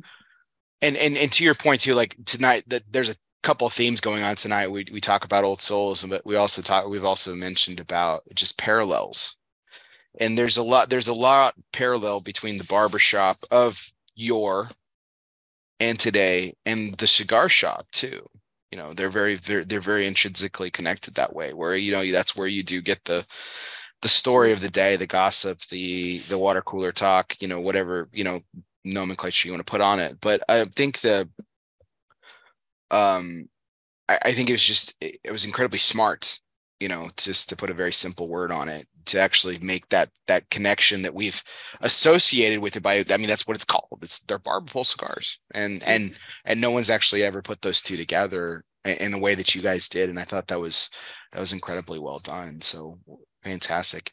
Um before we go to some of our fun segments and transition here I, I we can't we can't we can't leave our discussion of some of the projects you worked on without talking about another historic brand that you've had the opportunity to work with. And you mentioned it a little bit earlier, but Romeo y Julieta, uh, what another iconic and, you know, going back to your literature background, what a beautiful brand that is. And you've, you've had the opportunity to work on that as well. Um, talk about the projects you had an opportunity to do in, in this, in this, with this historic brand. So Romeo y Julieta. So the way that we were structured, um, we just went through a, a restructure. Um, I had a, a, counterpart, so we split up our portfolio of brands. Obviously, you know we have tons of brands, mm-hmm. and my um, my bucket was didn't so we took the two biggest brands and we separated them. So it was Romeo, Team Romeo, and say Team Monty, and then under Team Monty, I had all these other brands, um, and then there was Team Romeo, and my counterpart had that and other brands as well. So when we restructured, she um, she had since left, got married. Now I oversee both of them. So I am, am like literally in May just started this position, just getting my teeth into these into these brands, um, and I'm just couldn't be more excited. And you know, when there's something new, especially when you're a creator like this, um, working with the team who is also you know pretty pretty new as well. Nobody am I the most senior person on our team right now? Wow, yes, I am. So oh, wow. yeah, with the company. Yeah. So, you know, it's it's great though, because these these marketing professionals have a different perspective. They come from different industries as well, sure. and bringing that in as well. And you know, now we have a little. We did a, a very small um, market test of a thousand consumers. Um, you know, and there's it's hard to get data on cigars, um, cigar smokers and consumers. So you know, a paid paid agency and seeing the trends and having these this emergence of women in the industry and and and that Romeo and Julieta is not resonating with that woman consumer to me is just like an opportunity and a half. Like this mm-hmm. you know like Julieta? Like what about Julieta? You know? Like she she has her own story you know? So I I'm really excited about that. Um right now um the most I've had the most um experience in the most recent launch is the envy um, but that was a project from from my counterpart, um, which is pretty cool. Um, that idea of you know the eternal, then the envy, and this this story of the different stages of love and uh, you know different feelings that you evoke within you know when you're falling in love. I think that's a, something that I really love. The Bed of Roses was something that was launched during um, during my tenure. Um, and now, you know, the twisted and the love story, mm-hmm. twisted love story, twisted um, Toro. And I'm so proud and to say that, you know, TDG, Caballero Garcia, when I was there visiting, you know, that the bankers, great things are coming out of TDG, um, where, you know, during the the move of the factory, we had to take a, you know, a, a back seat, you know, and they were still, you know, they produce the bulk of you know the bread and butter what pays the mortgage you know but to see them now doing these innovative things as well and being open that meeting that i was at is called um, FAMA. So it's a it, it's a a task force of the factory, marketing, um, manufacturing, and product capability coming together, and sh- it's like a knowledge share and educating, you know, the group of the maestros and the people in the factory of what the U.S. is now looking. So I presented that study, um, and it was you could see the engagement and I, I am very optimistic that there's going to be some amazing things coming out from romeo um, I, in the future. I'm so excited that you have your hands on it now just because of what you've done so far with your team and rafael and everybody like it's i'm really excited about that. That to me for for the longest time romeo y julieta was this again it's it's on the nose but it, it has a very within my own personal cigar smoking experience it has a very romantic place into it it's really funny because it was it was the brand that I was told to go smoke when I first started smoking cigars. My mm-hmm. first, like you, I've only smoked. I only I started with premium, and I've pretty much stayed within the premium sphere of my my my smoking experience. Uh, my first cigar was a Fonseca, um, and I remember wanting to Romeo and Julietas, and um, and the the grocery store across the street from my college actually had a small humidor and that you know very what's become that very classic cylinder silver tubo you know mm-hmm. that you know for some of the, the the more classic looks of it but i'm so excited to see the facelift because i i i feel like through the years of smoking romeo and julieta kind of not fell by the wayside for me personally, but it, it, kind of did just because there was no continuation of the story in a lot of ways. And and that's obviously changed recently. You know, we just yeah. talked about a handful of the projects, but even going back to a little bit before your time with the Nicaragua, the, I mean that that cigar is incredible, and what an incredible step and different yes. direction in the stewardship of that brand. It, it's it's going to be a, a saga again, not to be too on the nose, but it's going to be a saga from the way that it's uh, that you guys are going to take this story and i'm really i'm really excited to see what you personally do with the brand. I think it'll be a wonderful thing so yeah no awesome. i think we've already taken a few you know steps in that direction. Um and i you know have to give credit to rafael. Um i really do think that my emphasis on storytelling and you know give him credit for hiring me. No, I'm just kidding. But no, but noticing that I need to tell stories and know it, noting. I'll be the first to say it, Jennifer. Don't you, don't you worry. Don't you worry. Um, but seeing that that you know was a, a need and really doubling down on like a lot, like telling these stories um, and bringing some personality to these brands. Yeah, I mean it's you know no mistake that Romeo is a volume driver. It's by stick the most sold cigar. We call it America's most loved brand. Um, and it still is to this day in volume, like Montecristo in premium. I mean, and Romeo in premium is our volume driver. I mean, our numbers reflect it as well. Um, but it's um, that is just you know that's the foundation. But to be able to innovate uh, now is is the a great time to do that. Um, and we've taken those those steps to to start doing that. And I think mm-hmm. that it's it's just the beginning of what's to come.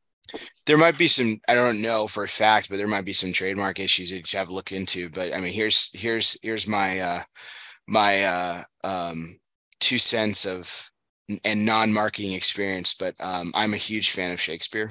Oh, okay. I'm a huge fan of Shakespeare. So if you wanted to take it in some direction by honoring the actual playwright, I'd be the first on board. I'm just saying it right ooh, out loud. Ooh, so um, it'd be, it'd I'll just, be really I'll just cool. drop that there. Okay, I like yeah, that. I'll just I'll just leave that. I'll just leave that there. But um, Jennifer, thank you so much for sharing your story and some of the uh, the uh, we're not we're certainly not done yet. We've got some fun segments lined up here uh, to to conclude our evening, and we'll talk a little bit more of your projects along the way here. Uh, but uh, thank you so much for sharing you know, your story so far with us. It's been a fantastic conversation. So thank you for your time tonight Absolutely. as we go through this. Um, so let's go into our first fun segment, which is always a, our presidential trivia segment brought to you by United Cigars. Mm-hmm.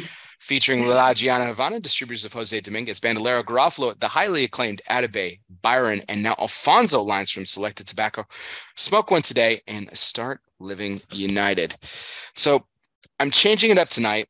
Uh, normally, this this this question is revolving around presidents, but it is president adjacent. We are talking about first ladies. I thought it would be appropriate here, giving you are my guests. So, um, Eleanor Roosevelt is commonly referred to as the most influential and most impactful first lady uh, in our nation's history. She's typically at the top of those lists um, that you that you see. And and and Siena College does a study and actually produces a list every 10 years of top first ladies. And she's been tops since they started doing this I believe in the 1960s um, and uh, but there's another name that commonly comes up and she's been displaced a couple of times but consistently she's been the number 2 spot holder. So um, that's who our question is revolved around. So who is the number who is widely considered, especially in the most recent study done by Siena College. Who's the number two most influential and impactful first lady in our nation's history? And it's multiple choice. So is it A, Dolley Madison, B, Abigail Adams, John Adams, his wife's the first John Adams, not John Quincy. James uh, James Madison's wife, Dolley Madison, is A. Abraham Lincoln's wife, Mary Todd Lincoln, C. Or George Herbert Walker Bush,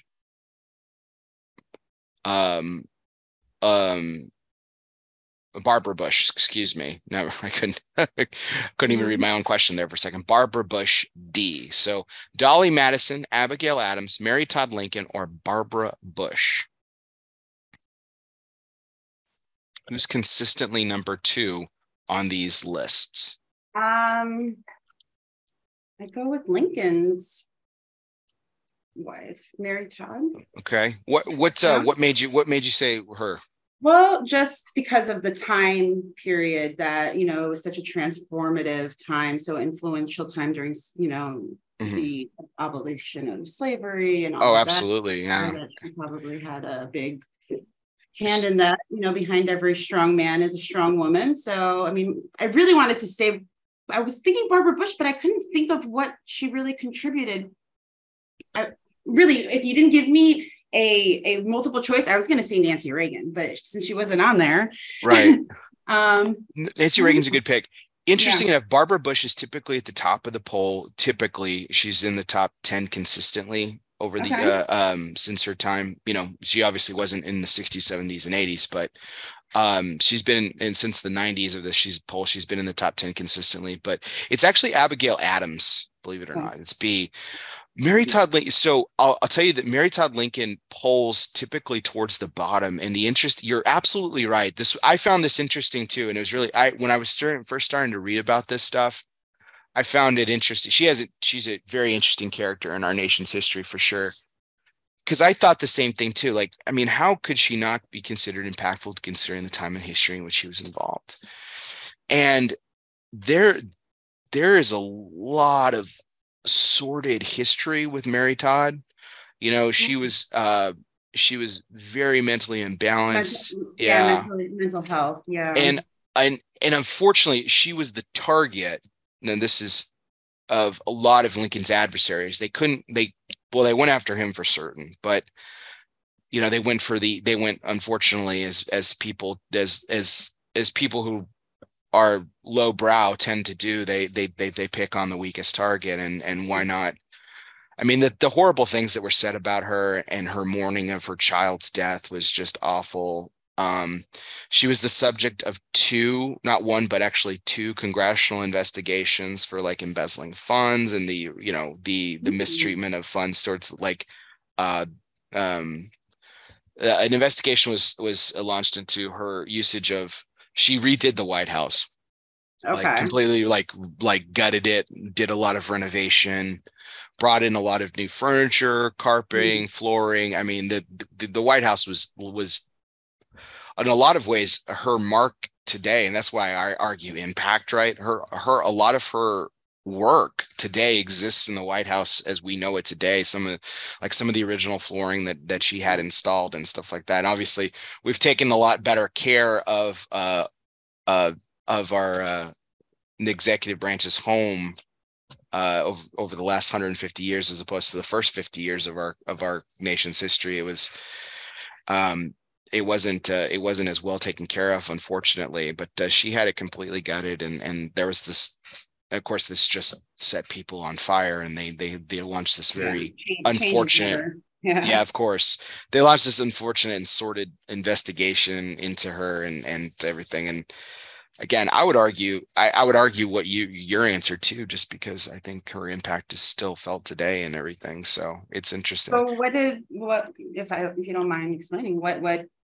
who was the number two? Like what what what was her impact? Uh, Madison.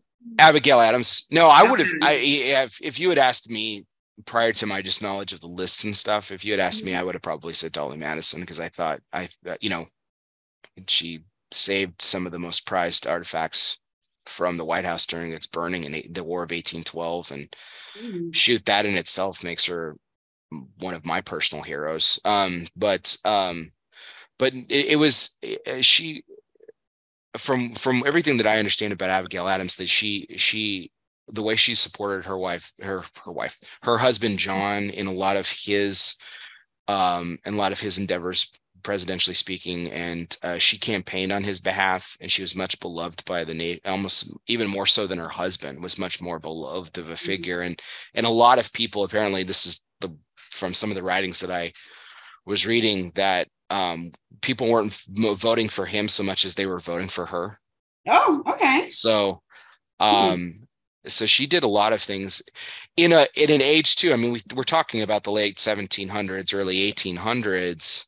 Yeah, where yeah. women unfortunately had a certain place in society and for her to actually step out to the forefront and campaign on her husband's behalf was was was was quite you know groundbreaking yeah groundbreaking no. and revolutionary yeah, for its day like so that for sure yeah I, I I find it incredibly gratifying that she is so high on the list and that she did play such a prominent role in his president's and in his presidential uh, term because um here was a here was a, here was a person who so fervently believed in our the early American standard that despite her inability to vote Right. And that's and still be so influential, which is I think it, is so interesting. And that kind of was all, yeah.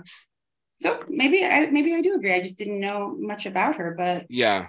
Yeah, she's got a little bit of a, a Michelle Obama vibe, it sounds like yeah. that, you know, that people liked her just as much as they liked Obama. And now, you know, like she yeah. had her own kind of following, if you will, you know. So I think that that's cool.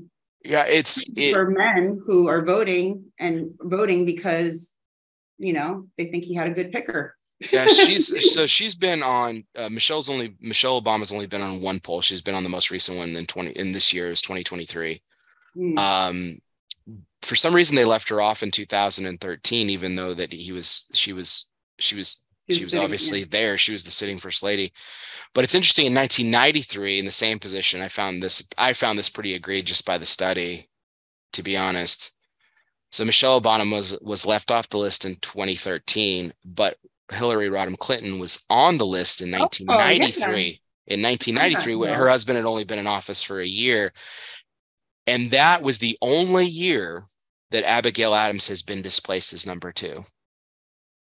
By Hillary? By Hillary Rodham Clinton. In 1993, mm-hmm. she had catapulted to number the number two spot. Oh, I'm going to follow this poll from now on. Yeah. Stuff yeah. Wow. So it's pretty crazy. And then what's in in how just modern day history and how you're judged.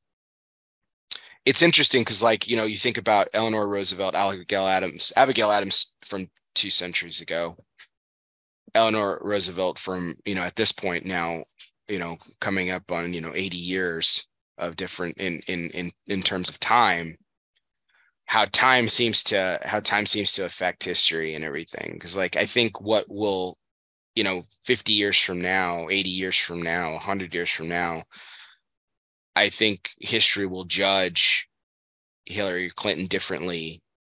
I think they'll judge uh, michelle obama differently in, in a way that you know that's you know that they're probably just not recognized for in their modern day.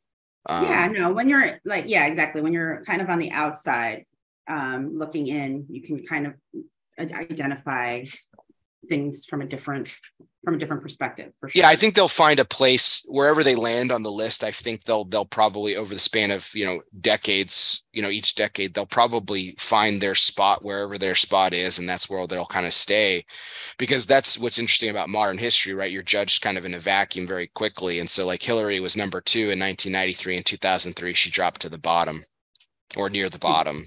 Hmm. you know in in in the span of 10 years it's like mm, okay how how much how much influence can one person drop that poorly? And and of course you know she had the entire term of her husband's presidential segment at that point to kind of judge. And i think it's more of a judgment on his presidency rather than on her impact in 2003 sure. at least. So it's an interesting study. Like i said it's an it's a no, it's, a poll, it's a poll it's an interesting study. Um i found it pretty cool um you know just historically speaking and everything so to kind of reflect on that. But I thought it would be a, a fun poll to bring up. So yeah, uh, cool. That was our presidential adjacent trivia for uh, this episode, uh, brought to you by, of course, United Cigars, featuring La Gianna Havana and distributors of Jose Dominguez, Bandolero, Garofalo, the Firecracker, and the highly acclaimed Atabey, Byron, and now Alfonso lines from Selected Tobacco. So smoke one today and start living united. Um, so our next segment, we talked about this at least originally, and then we again we we talked about it in the green room this evening, and I think this is a fantastic fantastic organization. Um, it's one of my favorite segments each week. I always give my guests the opportunity to spotlight and highlight a charity or nonprofit of their choosing. And uh, you chose this wonderful organization. I hope I'm pronouncing this correctly, but this is the uh, Aproquen. Uh, Turning tears into smiles is their slogan. Um, a wonderful organization, and I'll just uh, Jennifer, I'll give you the floor, and let's take a couple minutes and recognize what great work that they do. Yeah, so Aproquen um, was first brought to my attention by um, Rafael, um, who obviously travels to Nicaragua. I haven't had the pleasure to travel to Nicaragua yet. Um, I look forward to doing that. But when he was telling me about this, it's it was just it was educational and at the same time it was like wow what a story. So the story is this um, it is a nonprofit um, that was developed by um, two uh, a family a, a, husband and a wife. I think their last name is Pellas um, and they have very rich ties um, in I think in in liquor. Um, they were traveling on, a, on an airplane and they uh, survived. The only two survivors were a husband and a wife in the worst airplane crashes. And I'm reading this from the website right now in Central American aviation history. So they survive. They're suffering from massive burns and pain. Um, and it gave them a, a renewed compassion and empathy towards children because they had to go back and get, you know, they had to have different multiple surgeries to repair their skin. And as they looked into that and they were, you know, going through the recuperation, there was children who um, were also, you know, being there's some stats in here, which is crazy um, that we were reading earlier. Um, in Nicaragua, since it's a third world country, um, you know, the electrical infrastructure is not that great. So children who are burned with, you know, or with boiling water, kids skin grows. So they it's a very substantial amount of money that you have to go to continue to um, to repair your skin and do you know multiple surgeries. Because as you as you grow your skin grows. So then they have to keep doing the, the grafting. So long story short um, in 1991 this couple established this nonprofit um, with a goal of providing free medical care to children suffering from burns and then you know it just has evolved from there. You know they they they designed um, a burn center couple of years later um, their first public hospital uh, public hospital where the medical teams and the nurses provided specialized services for up to 11 years. So if you, a kid is burned yeah it takes about 11 years of you know you growing depending on when it happens. And i think we were seeing that it was over 50%, 60% of uh, the burn victims in Nicaragua are under the age of five. So, you know, for 11 years, you have to continue to get these surgeries that are very expensive. Um, so they opened this burn burn center, and you know all the proceeds that go that are raised for this go go towards um, turning tears into smiles for these um, these children. So um, it's something that I I, I didn't know about. Um, I think it was astonishing that these two, this couple, you know, took their tragedy and, you know, saw a need um, that they are the only, I, they were the only survivors in the biggest, you know, aviation crash in Central America. Like that's crazy to me. So, you know, it's something that, you know, and we do a lot of um, work in, in Nicaragua as well. And I know that it's, mm-hmm. it's close and dear to some of our third party um, partners as well. So, um, Aproquen.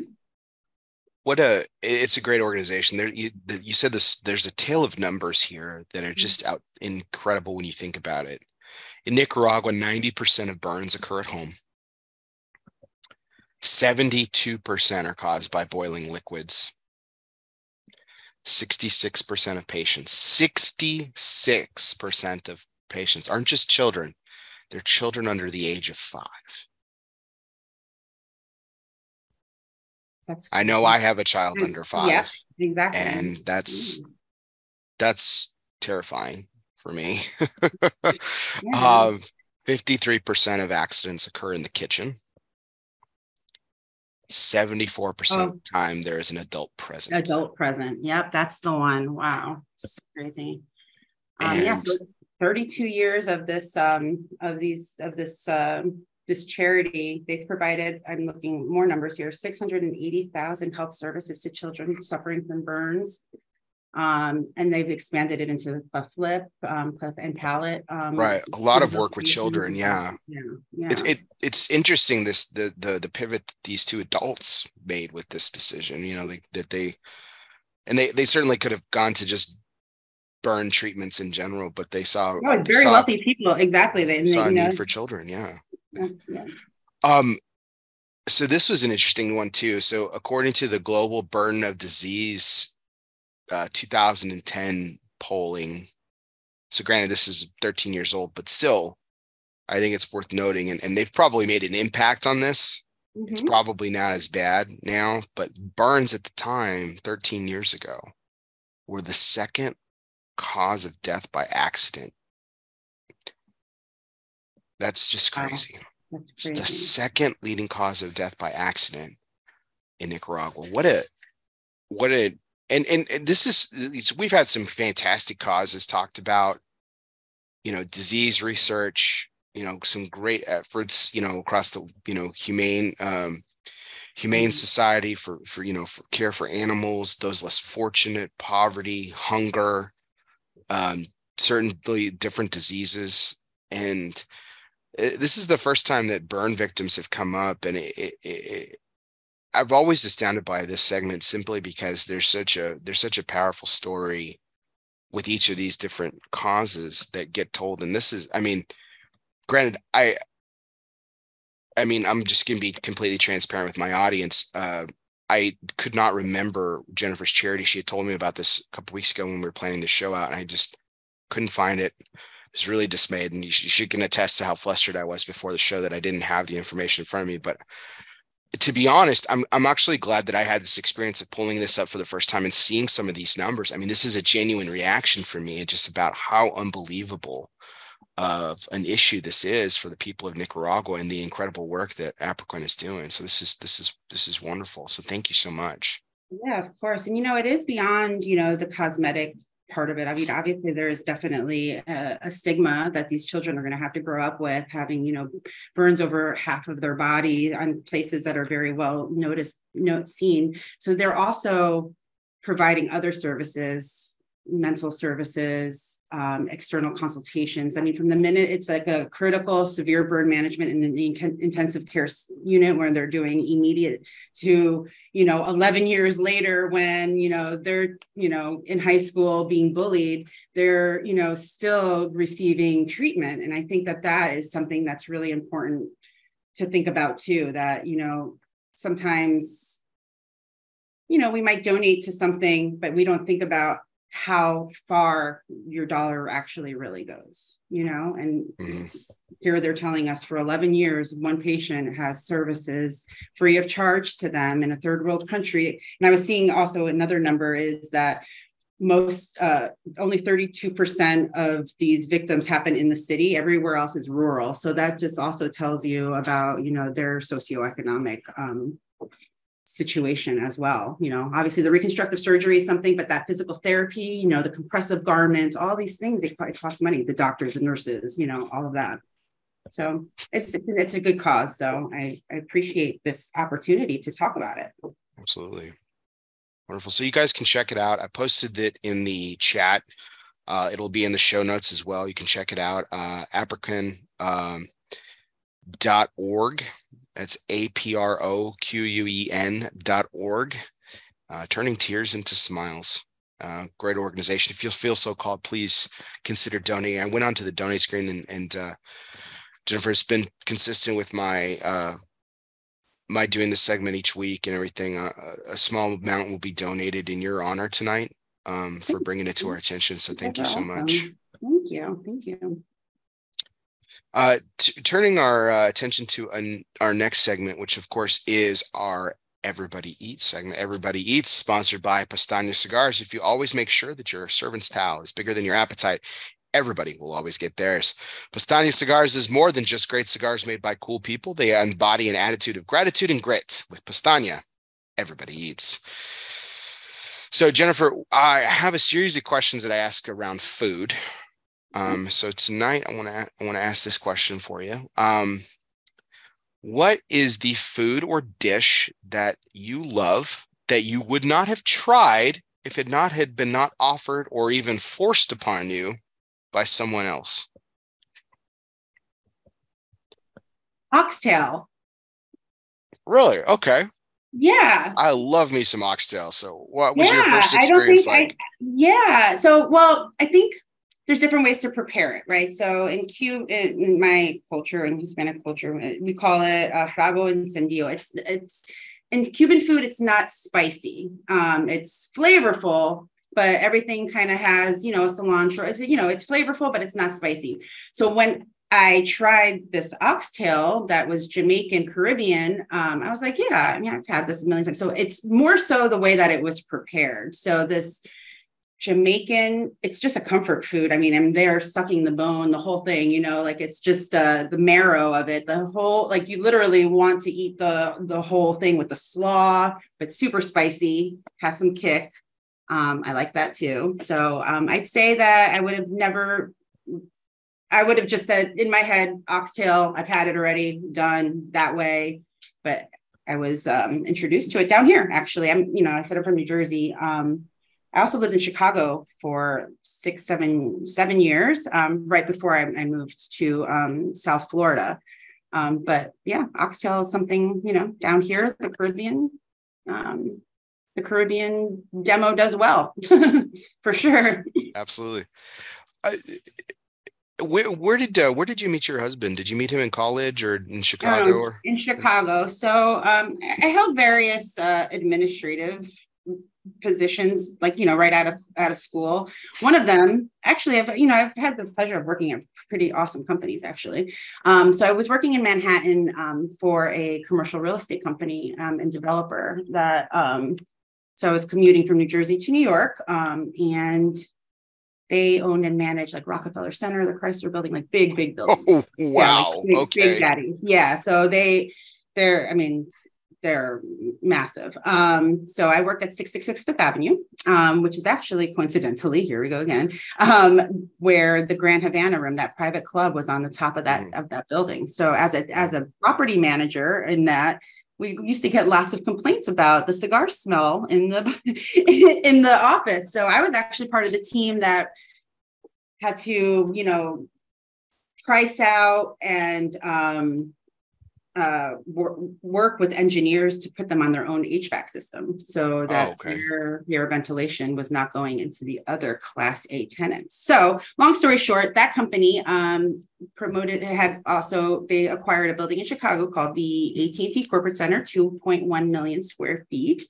And um, yes, very, very big, right downtown um, in the financial district. Um, and when they acquired that, um, I had some um, operational um, experience with some pil- piloting some of the programs and softwares that we were using to communicate with the building engineers for like work orders and stuff. So they transferred me out there um, to get them started, and um, I fell in love with the city. Um, you know, I went from cold to colder, New Jersey, which wasn't, you know, I didn't know any better at the time. but you know, the summers in Chicago were so gorgeous. Um, but yeah, it was uh, also very sports. I'm very my and my husband also very athletic. Um, but that's where I met him um, in in Chicago. So we met um, in 2005, um, and then in 2010, 11, we moved here. So six years. Um, we moved to South Florida, and we we're going to be celebrating 10 years um, in October of marriage. So we've been together. Wonderful. Congratulations on 10 years. Fantastic. Is, um, I was wondering if you, if you had introduced him to any family recipes or any dishes. He's the cook and he's a half Liberian and he's got all the recipes and he can make the oxtail really well. So, oh, fantastic. Yeah. Oh, even so, better. Um, yeah. So Bobby is the, he's the one who cooks in the, in the house and it's, you know, I like to cook um, but I don't like to cook while I'm being criticized and like over my shoulder about how I'm cutting it or oh you're gonna use that. Oh oh don't use that. And I'm like you know what bro? Like you like to do this you do it. Just go ahead. Since you're gonna do it yeah. Yeah it's your job now and I think he regrets that now but hey, um, you make your bed so. um I'm the chef in my household as well, so I I can uh, um, I can empathize with him. Um, but mm-hmm. um, it's really great. I've been able to take uh, some of her dishes, her family's dishes, and make them and stuff. So it's been kind of nice. Uh, cool. Introducing my children to some of you know their their mom's favorite dishes and stuff like that. It's kind of it's kind of been fun. Um, so that's cool. Oxtail, oxtail, oxtail. It is wonderful, wonderful. Well, great. Well, that is our Postania Everybody Eats segment. If you're always make sure that your servant style is bigger than your appetite, everybody will always get there. Postania Cigars will uh, is more than just a great company of great cigars made by cool people. They embody an attitude of gratitude and grit with Postania. Everybody eats. This next segment, of course, is brought to you by Asylum Cigars. Refuge is more than just a physical place, it can be a state of mind. Uh, some of life's greatest reflections can be found in our own personal asylum. Moments like these were made for Asylum Cigars. Light up an asylum and choose your refuge. Now, Jennifer, um, we, you've obviously been a part of some amazing launches at Altadis. You've you've cultivated a, a, wonderful culture of community and and had some, I mean, just some prominent time with some prominent brands as we were talking about and stuff. So that you know, a lot of that is community driven. You know, you have a great team that you work with. You know you have a great community that follows the projects that you uh, bring to market. And cigars are very much a, a, a community thing you know? Um, but every so often we have that moment that's just us and a cigar. And it could be celebrating something could be just the point you know from the from the read or just a moment of reflection you might have had one of these moments you might have had dozens but what's one a moment that comes to mind where it was just you and the cigar? If you can remember, what were you smoking, and uh, what was that moment about? So it's a ritual um, that I do smoke each product launch um, by myself um, on the patio, that same patio that I was freezing I, when we had that um, meeting. But to me, um, my first, my very first project, which was the Montecristo Epic Vintage 12, the blue one. Oh, so, great cigar. So the, yes. So that was my first campaign. Um, when I started, it was our first step into luxury and luxurizing the brand a little bit with um, storytelling. So I'm really proud of it. You know, it was something now I look back and I'm like, oh God, you know, maybe it was a little too tongue in cheek, but you know, the whole campaign of um, once in a blue moon, um, so I had a cigar. I had the Epic on a on the blue on a blue moon, and that. Oh was, well, that's cool. Yeah, so that was the whole campaign. You know the. That's um, not tongue in cheek. That's just awesome. yeah. You know the epic, the original, the um the 07 is yellow, and then we came up with the epic vintage 12 from a, uh, um, a rare um, harvest uh, in 2012, which was a, a, very good year for tobacco. Um, these these tobaccos were um, harvested at night. So I had mm. from the moment I always had this vision of you know there being a big moon, and the box ended up being this midnight blue and gold, and you know with our agency we went back and forth, and you know you know we came up with this you know once in a blue moon because it was rare, and for me you know having having that cigar during a, a, blue moon was you know i think it was a super blue moon too actually. It was a it was a whole it was a whole moment. Wow. That's awesome. Yeah. You, you say tongue in cheek jennifer but I, will I'll say it again. I think that's just awesome. I mean i mean you'll never no one could ever have that moment again you can never have that moment again that's that's pretty crazy that's pretty mm-hmm. awesome it would have been tongue in cheek if you were drinking a blue moon though while you were smoking it or a johnny blue no, that's not as on the nose. The blue moon would have been worse. No, it's fine. It's fine. Yeah. So, okay. Okay. So, because uh, to be honest, that's what I was drinking. But yeah, so that was you know that was something that was very special to me too. Um, that came out of TDG working with the with that factory as well, who was very proud of you know Epic um, and the success of that. You know, Epic was also uh, a line that was a departure from our traditional um, kind of modernizing it a little bit. Um, uh, so I think that you know that was uh, it, it, was a moment there. And then when I came in and you know we wanted to do another epic, um, I actually picked the colors of my wedding, that midnight blue color with the gold, and then it just kind of again, you know, oh, just, very cool. Once it starts to flow, once the creative juices start flowing, it kind of all comes together. So what a, what a cool way to put your own personal signature on that with that. That's cool.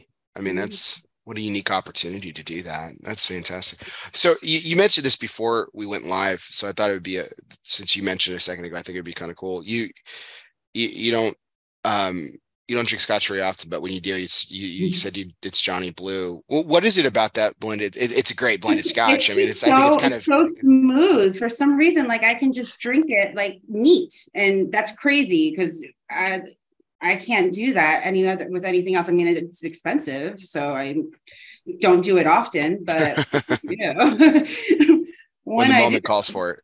Yeah, exactly. And I think this moment calls for it. Wonderful. Uh, we just got a couple more questions, Jennifer, to conclude our night. So this next segment, I kind of call it our it's our rapid fire segment. It's called this or that, very aptly named. So I give you an option of two things, and you pick one, and it's open to interpretation. It's very you know open ended for the most. Some things are precise, some things are not. Some are related to cigar, some are not. So let's just go down the list here. So let's start off. Let's start off with something cigar related, something near and dear to your heart. Um, again, it's however you want to perceive this you want to look at it from a professional standpoint or a palate standpoint or whatever. So Montecristo or Romeo y Julieta. Montecristo, that's my baby. I, fig- I, figured that would be the answer, but I thought it'd be worthwhile. Okay. But uh, maybe we'll have this and after I get my teeth into Romeo, we can have a different conversation. But yeah. right now, yeah, I mean, I'm I wear Montecristo on my back, so I um I'm I'm repping. Team I'm repping. Team Monty. Team Monty. Yes, The team Monty. Awesome. Yeah, we'll definitely have you back because I'd love to. I'd love to talk about some of the latest projects uh, down the road too. So that would be great. Um, beach or mountains? Ooh, beach. I'm not an. Uh, I'm I'm more of a glamping type of person. Um, I don't really love the sand, but I do like the tropics. I like water. A lake in a I just, I, if I had to pick this or that, it would have to be a beach. Yeah, I'm, I'm, I'm glad you said the sand. The sand drives me crazy. I just, yeah, that's why I, I definitely am a mountains person. The sand drives me that crazy. And yeah, no, the sand sucks. But plus, you but, know, this with kids, you have a wagon of of shit that you just have to carry through the through the sand, which is you might have wheels, but the wheels don't work. You're oh, grateful oh, no. for the wheels, because it would be so much worse without wheels but the wheels don't work and it's just a it's a it's a whole thing but i do it for i do it for the kids because they love it they love the beach so why not all right so in the spirit of glamping as you mentioned fireplace or fire pit outside fire pit more of an yeah, outside sure. nice. well just because you can smoke outside um i don't smoke inside well today I am, but I don't smoke inside my house. But also, I think it's a fire pits around. I like the idea of everybody sitting around the fire. Um, maybe a little chill outside and the fire, and then you're not cold at all. Yeah, not freezing like you were the first time we talked. Yeah, like if I had a fire pit that day, that would have been clutch. Um, no, I think I, I like that vibe. Um, nice. the kids also love that. Um, fireplace, I feel like I grew up around that a lot and it's just very holiday-ish. There's not very many fireplaces down here in South Florida, that's for sure. Um, more fire pits. Okay. fire pits are for friends. you, you answered my next one, which was inside or outside smoking. So it sounds like you're an outside smoke. Um, I'm an outside smoker, yeah. Okay. All right. So next up, on that note of outside, um, would you rather be smoking on a patio or a balcony? A screened in patio, no mosquitoes. Yeah. Um, yeah, patio. I patio. Ground floor, usually more ample. kind of more in and out feel. Balcony, balcony's nice though if it's a nice view. Mhm. Um, ooh, I'm kind of torn there. Um, I think just patio. I, I feel like I feel more airy outside, out a little bit more um space patio. And you can get at like you can just like go too. You don't have to go down the stairs or go back inside. Like you're easy access, ground floor patio. Nice. Final answer. Nice. Okay. So, yes, I'm playing to the crowd with this next question, but I actually have an opinion on this matter and we'll discuss mine. Okay. But your background in makeup and fragrances, mascara or lipstick? mascara uh but that's personal because i don't if i had long beautiful eyelashes like you know that i could just do that and just like like men usually have long nice eyelashes It's my are- best. It's my best feature. Thank you for mentioning that. Everyone thinks it's That's the beard. the Everyone it thinks is. it's the beard. It's really my eyelashes. I want to point that out. So, Yeah, Um, they're like you know, little butterflies. Um, but yeah, I can I can go without lipstick. I have naturally kind of bigger lips, so I think maybe that's just me. But if I'm if I'm being honest, yeah, mascara makes makes my face. In beauty, though, just so you know, they're in strategy. You know, if you're talking about segmentation, um, lipstick is what you what you recruit your consumer with. It's a quick, easy buy. Um, mascara. Oh. Yeah. And mascara, so that's recruit. And then mascara is actually retained because you it takes a longer time to once somebody gets their favorite mascara, they're loyal to it. oh, So okay. you, so you use Much like Monte Cristo and Yeah. Romeo y Julieta. Yeah, yeah, sense. exactly. So that's interesting that you picked those two. Um, so recruit and retain. Well, I ha- I have an opinion on this matter, and my pick is also mascara. Um, um, I'm when if you can accentuate a feature like eyes, if you can make eyes pop, that that's why I'm very much, uh, very much a very much a mascara guy. Um, not necessarily on myself, like I said, I have amazing eyelashes. I don't need it, but um, but Right. yeah well uh well placed mascara uh definitely uh definitely enhances beauty i think if i'm not a makeup person myself you know i No. prefer the au natural look Yeah. um but mean, if you've got it, want it. I mean, Yeah. you don't need, you you don't need that. all right so hardtop or convertible Oh, I've never had a convertible. No, I guess a hardtop. I'm kind of traditional that way. have you ever Um, ridden in one ever yeah, ridden in a convertible Well, a convertible with it up is very noisy and rattly. With it down, I feel like it would. Yeah, I mean, it, it's it's a novelty. Um, down here it rains a lot. I mean, yeah, down here I guess you could have maybe on vacation. We used to rent one when we used to go on vacation to Florida. It would be a oh interesting a Mustang or a Sebring convertible. I Yeah. remember the fam cruising down uh, to Orlando, and I was in the back seat. My hair was all crazy. It was amazing. chrysler sebring was the first convertible i ever took a ride in it was the first convertible i ever rode in so that's funny that's funny that you mentioned that. Cool. Um okay. So we can you could be talking about again this is open-ended interpretation. You could talk about from your kids experience or your own personal experiences as a child but trick-or-treating or fall carnival we're kind of in that season as we get into september. So trick-or-treating or a fall carnival like a fall carnival where you're bobbing for apples. Yeah, of course, That whole yeah. thing. Oh, trick or treating. Got to get the candy. I mean, that was like a that was like my job when I was growing up.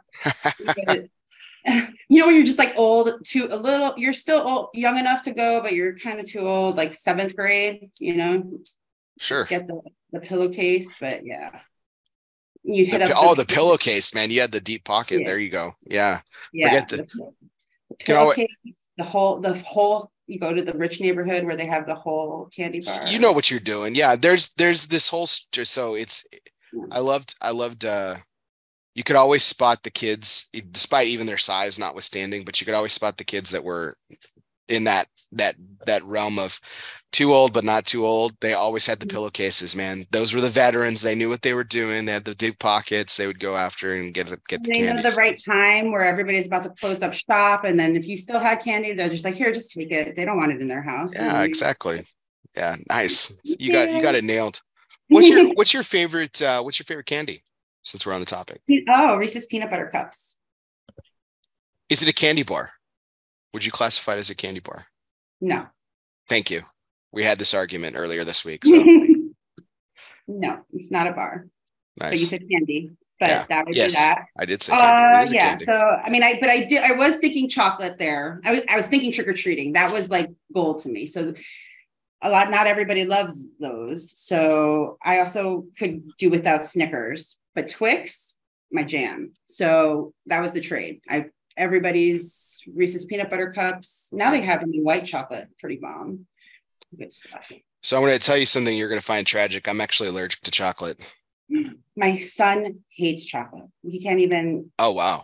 Yeah, I mean he's not allergic, but he just doesn't like it. it. That's yeah, crazy. But, oh, but that's that is terrible. I'm not a huge. I only like chocolate and peanut butter or chocolate and caramel, like I just said. But usually, like at the movie theater, I'm more of um like a gummy bear kind of gummy. See, that's yeah, that's my jam. Yeah, gummies are yeah, gummy bears are totally my jam. Absolutely. Like the sour, the rope, the belts. Yes. yes. Yeah. I yeah. Those are those are my weakness when it comes to candy. Uh how do you feel about candy corn? Not my thing. No, it's gross. Yeah. it's, uh, it's so disgusting. I can't get behind it. It's really terrible, actually. Yeah, we're gonna whole start a whole new viral wave of debate with with that candy corn disgusting or not, and people who absolutely. They I mean, also had those the pumpkin. They're like a whole pumpkin that tastes like a candy, uh, like a candy corn. Like what? oh god, it's so gross. I can't do it. I can't do it.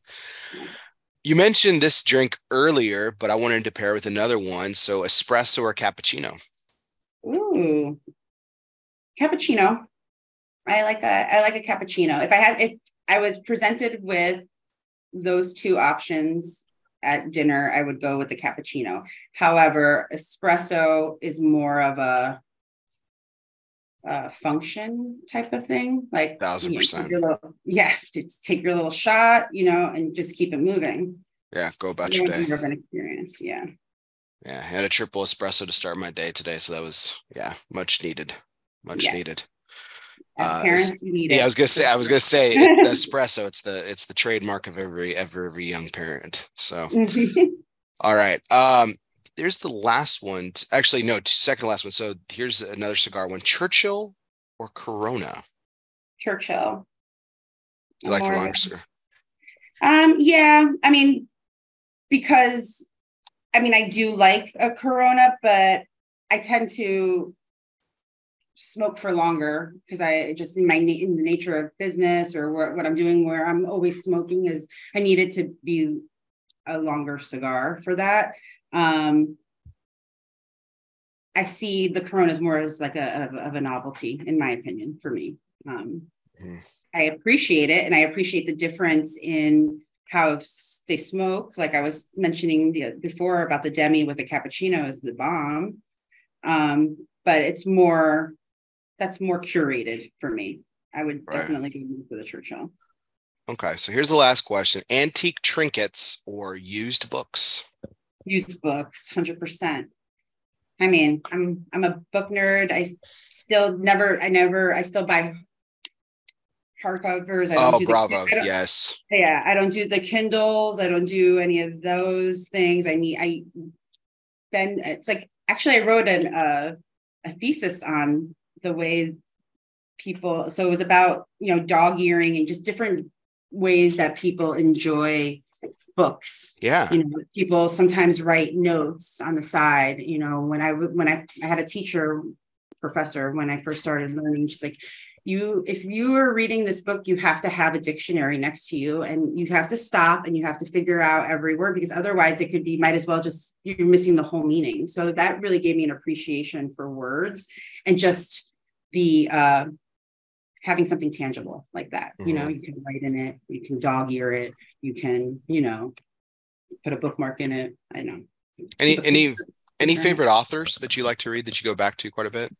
Um, the classics. Um, you know, I Shakespeare, like you said, to early early um English literature. Um, he's terrific. He's sensational. all of those. I loved all of those. Eh, People have asked me, they're like, "What do you? Why? Why? Why Shakespeare?" And I'm like, "Well, first of all, why not?" But I'm like, you have to understand and appreciate his his versatility. Yes. You know, he. You know, I I I I'm a fan of poetry, but that you know he had his whole sonnet, you know, era, and I, that's Mhm. probably my least favorite thing of him, to be honest. If I'm not if I'm telling the truth here, but uh, I th- I still think they're incredibly well written, but that's kind of my least favorite. But like so the smart. Yeah. Yeah, he- like- it's- it, to even you know, it's such a creative outlet, but then to even overcomplicate it more to then be, you know, in to write in this- verse, yeah, like yeah, he, to write in that style is impressive. he could write tragedies, he could write comedy. Much Ado About Nothing is probably one of my favorite um, plays. I had the opportunity. I was in. Uh, I went on a trip earlier this summer to Scotland, and we actually stayed a couple of days in London, and I got to go to the Globe, and I Mhm. saw a production of A Midsummer Night's Dream. It's probably the play I've seen the most because I think it's just incredibly well popular for the stage. Mhm. Uh, so just happened to see a Midsummer Night's Dream there, and um, it was probably um, some people that I were with disagreed on this topic. They they thought the performance of the, the Puck's performance it was done by a woman. So in fact, Hmm. all the prominent roles were played by women, even some of the men roles. So they did this kind of reverse, right? Because Shakespearean Right. history the- yeah. yeah it was it was the opposite one. men would play women so women played an incredible role in this this production they were all over the place and there was actually very few men and the puck was played by a woman and it was it was it was for me i thought it was the best performance of puck that i've ever seen because she played it as this very dry incredibly sarcastic um less mobile like she wasn't Mhm. all over the place with it and it was Mhm. very understated and nuanced and it was just in oh god it was such a brilliant performance some of the, like i said some of the people what i liked said like oh it was it, they they liked it but they thought that that was the weaker part i was like i was i was i was entranced What an by her experience to yeah. go to the Globe. I actually oddly went to Scotland too for wedding a wedding uh, last year. Um, and I did that was my first time to Europe. My was London and Scotland. And oh just- cool yeah, mhm. I went to uh, Gear Girvan in Scotland okay um, for a wedding. Apparently, there's where I stayed. There's an island where there's puffins. right right right yeah And that's where the, I guess, the granite comes from too, that they use for curling. It was like this crazy thing. yeah we uh we didn't have an opportunity to see puffins we were going to but it just time got away from us unfortunately but um but yeah it's it's scotland's beautiful god it's gorgeous Gorgeous. Um, if you do have the chance to go back to the Globe, um, I'm going to give you a seven dollar worth, seven pounds worth of advice. Opt for the seat cushion. 'cause They okay. still have the they still have the old seats, and it's a very narrow bench. And for my people who are listening later on podcasts, I'm sorry I'm doing you a disservice, but the the the bench is about that wide, and Okay. um, you know, I'm I'm. I'm I'm larger than you. Let's just say what it is, but they're still very uncomfortable. No, so seven seven pounds worth of advice rent the seat cushion. It's well worth it. Trust me. No- Noted. And uh, but we, we sat we sat on the upper tier. Not that we weren't the highest up, but we were about the midsection. And so, but it was really cool because you're almost on top of the stage, and it's not quite theater in the round. Um, I opted for that instead of the pit. Um, Mhm. but it was really cool because you're almost on top of the stage. You're leaning over, and you had to to be somewhat comfortable in these not comfortable seats. Um, but it was How long was the production? It was uh t- it was two and a half hours. Okay. Yeah. So it was- yeah. time For your butt to go numb. yes and there they, there was a thing there was a the grace there was a gracious wonderful intermission that would- definitely gave me a reprieve for that was great it was terrific so well cool well that was our this or that segment um and uh, so this we are back to our our last question of the evening and this is the time of night where i always thank my guest for their time. Jennifer i you we mentioned this earlier you know you're obviously a family person. It's sunday night. You have work tomorrow. Thank you so much for spending some time with us uh, away from your family uh, to to have a great conversation so that we can learn a little bit about your journey and the incredible work that you're doing for all Altadis USA. So thank you so much. So um, our last segment of the night is sponsored by Dunbarton Tobacco and Trust, and it's of course our curveball segment. Dunbarton Tobacco and Trust curveball segment. Fastballs or curveballs, it doesn't matter since the company's inception. Steve Saka has been knocking them out of the park. Seven, now eight count them up, eight consecutive years in the consensus top three. Yes, congratulations to our good friend, Mr. Steve Saka. So I wanted to get your take on this, and you uh, and I might be completely stepping in muddy waters, and that's something I may not understand. So I could be getting an educational experience with this question. But Vegafina is a brand under the Altadis USA brand that I've always been curious about because it tend it seems to me that it does incredibly well abroad but it doesn't have the popularity here at home in the United States. And from a marketing perspective, I thought it would be interesting to hear your thoughts on why that may or may not be the case. Yeah. Um, price. Um, so um, for sure, the segment where it needs to be a Vegafina original. So the Vegafina classic, the white Vegafina, which is the number one sold cigar in Europe. Um, it's it like you, it baffles the decision makers in our company as to why it can't be as successful as it is there. Um, we boiled it down to a few things, and I'll talk about the future of the brand because I think um, where it's going is great. But definitely that Vegafina, well, the the flavor profile um, and also the price point where it needs to be in in in the United States um, is so competitive it just gets eaten up by by other brands that have a lot more brand awareness um, in pockets and in regions certain regions that have a, a, more european influence like new york and stuff it does do well um, just overall we can't say that it is a very widely known brand now when we launched the Vegafina in 1998, which is one of my favorite cigars, actually. It's the blend is a five region blend. Um, it is in Europe, uh, medium, medium, medium strength cigar. So for us, a medium is now more so mild, mild plus, if you will. However, there the complexity and stuff that goes into that cigar. Anybody who tries that 19, the Vegafina 1998 is like, oh wow, this is a great cigar. I think that it's just now it's our job to kind of give it its own identity um, under this line. Um, we are we are rebranding um, the Vegafina logo. Yeah, it, I saw it, looks, it behind you. Yeah. yeah. So it looks like that. Um, so all of them are going to look like that VF. Um, that's 1998, but it's going to be VF Classic. So the white actually will have a name called Classic now. Um, and then you know we're doing these limited editions um, which is something that we've never we hadn't done before with the with um, with our international our sister company um, with the Chinese New Year. Um, we do small quantities, but you know it's something that gives a little bit of awareness to the brand, gets people gets in people's hands, you know, gets people a little bit more comfortable with the brand. I think it's just about um, just trial to be honest um, so we we do you know we did actually get a pretty good rating um, in with the 1998. So the cigar is not the problem. I think it's just the awareness. So, um, you know, we have a lot of fish to fry. Um, and, you know, sometimes that was pushed to the side, but as part of our, my strategy since day one um, and with our, you know, our parent companies, um, it's been something that, you know, I've been trying really hard to, um, to, to work on.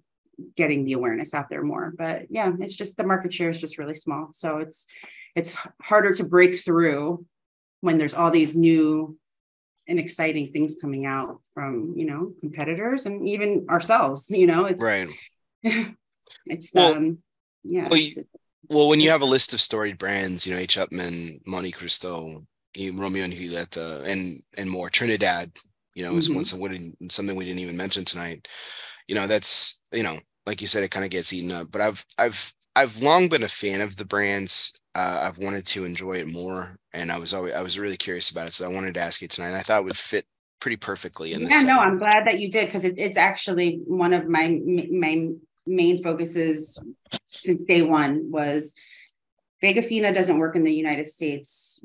Figure out why, and let's try to let's try to figure out how we can turn that around because the cigar is great. It's coming from the same makers as the Montecristo, the same factory. I saw the people making it when I was there. Um, so another um, opportunity that we are we we partnered with our international team was to launch the Patriot. So um, you know, Vegafina does those regional releases um, for, for countries. They did one for um, for Germany. They've done one for Brazil, um, and this year um, they agreed to do one for us. So we just released um, just last week around Labor Day. We started shipping um, the the Vegafina USA regional, um, and we named the Vitola the Patriot. So it's in stores now. Wonderful, wonderful. Well, that will conclude our evening, and uh, I'm so grateful for your time tonight, Jennifer. As I mentioned before, uh, it's been a fantastic, fantastic evening of great conversation. I've learned so much from you, and um, so excited about some of the projects you're working on, have worked on, and um, so excited about the future. And we've had an amazing audience tonight. Thank you so much for staying up late with us, as always.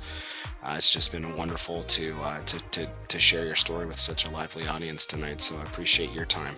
Thank you. Thanks so much, Bear, and thanks for this opportunity. I, I hope to do this again sometime. It was a lot of fun. Absolutely. So, for everyone out there, we really do appreciate all your likes, shares, and comments. Keep them coming. You can always check out our YouTube page, El Oso Fumar. Don't forget to hit the subscribe button if you're listening to us later on podcast, wherever you happen to listen to podcasts, whether that be on Spotify, Google Play, Podbean, or iHeartRadio, or wherever you listen to podcasts. Be sure you download, subscribe, and review.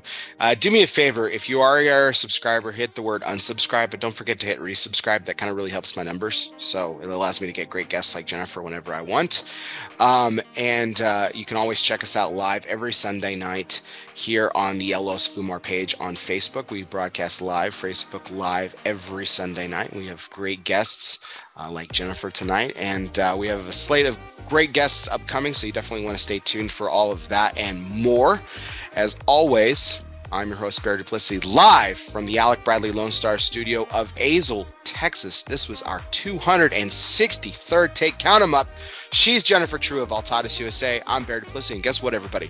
We'll see you next time.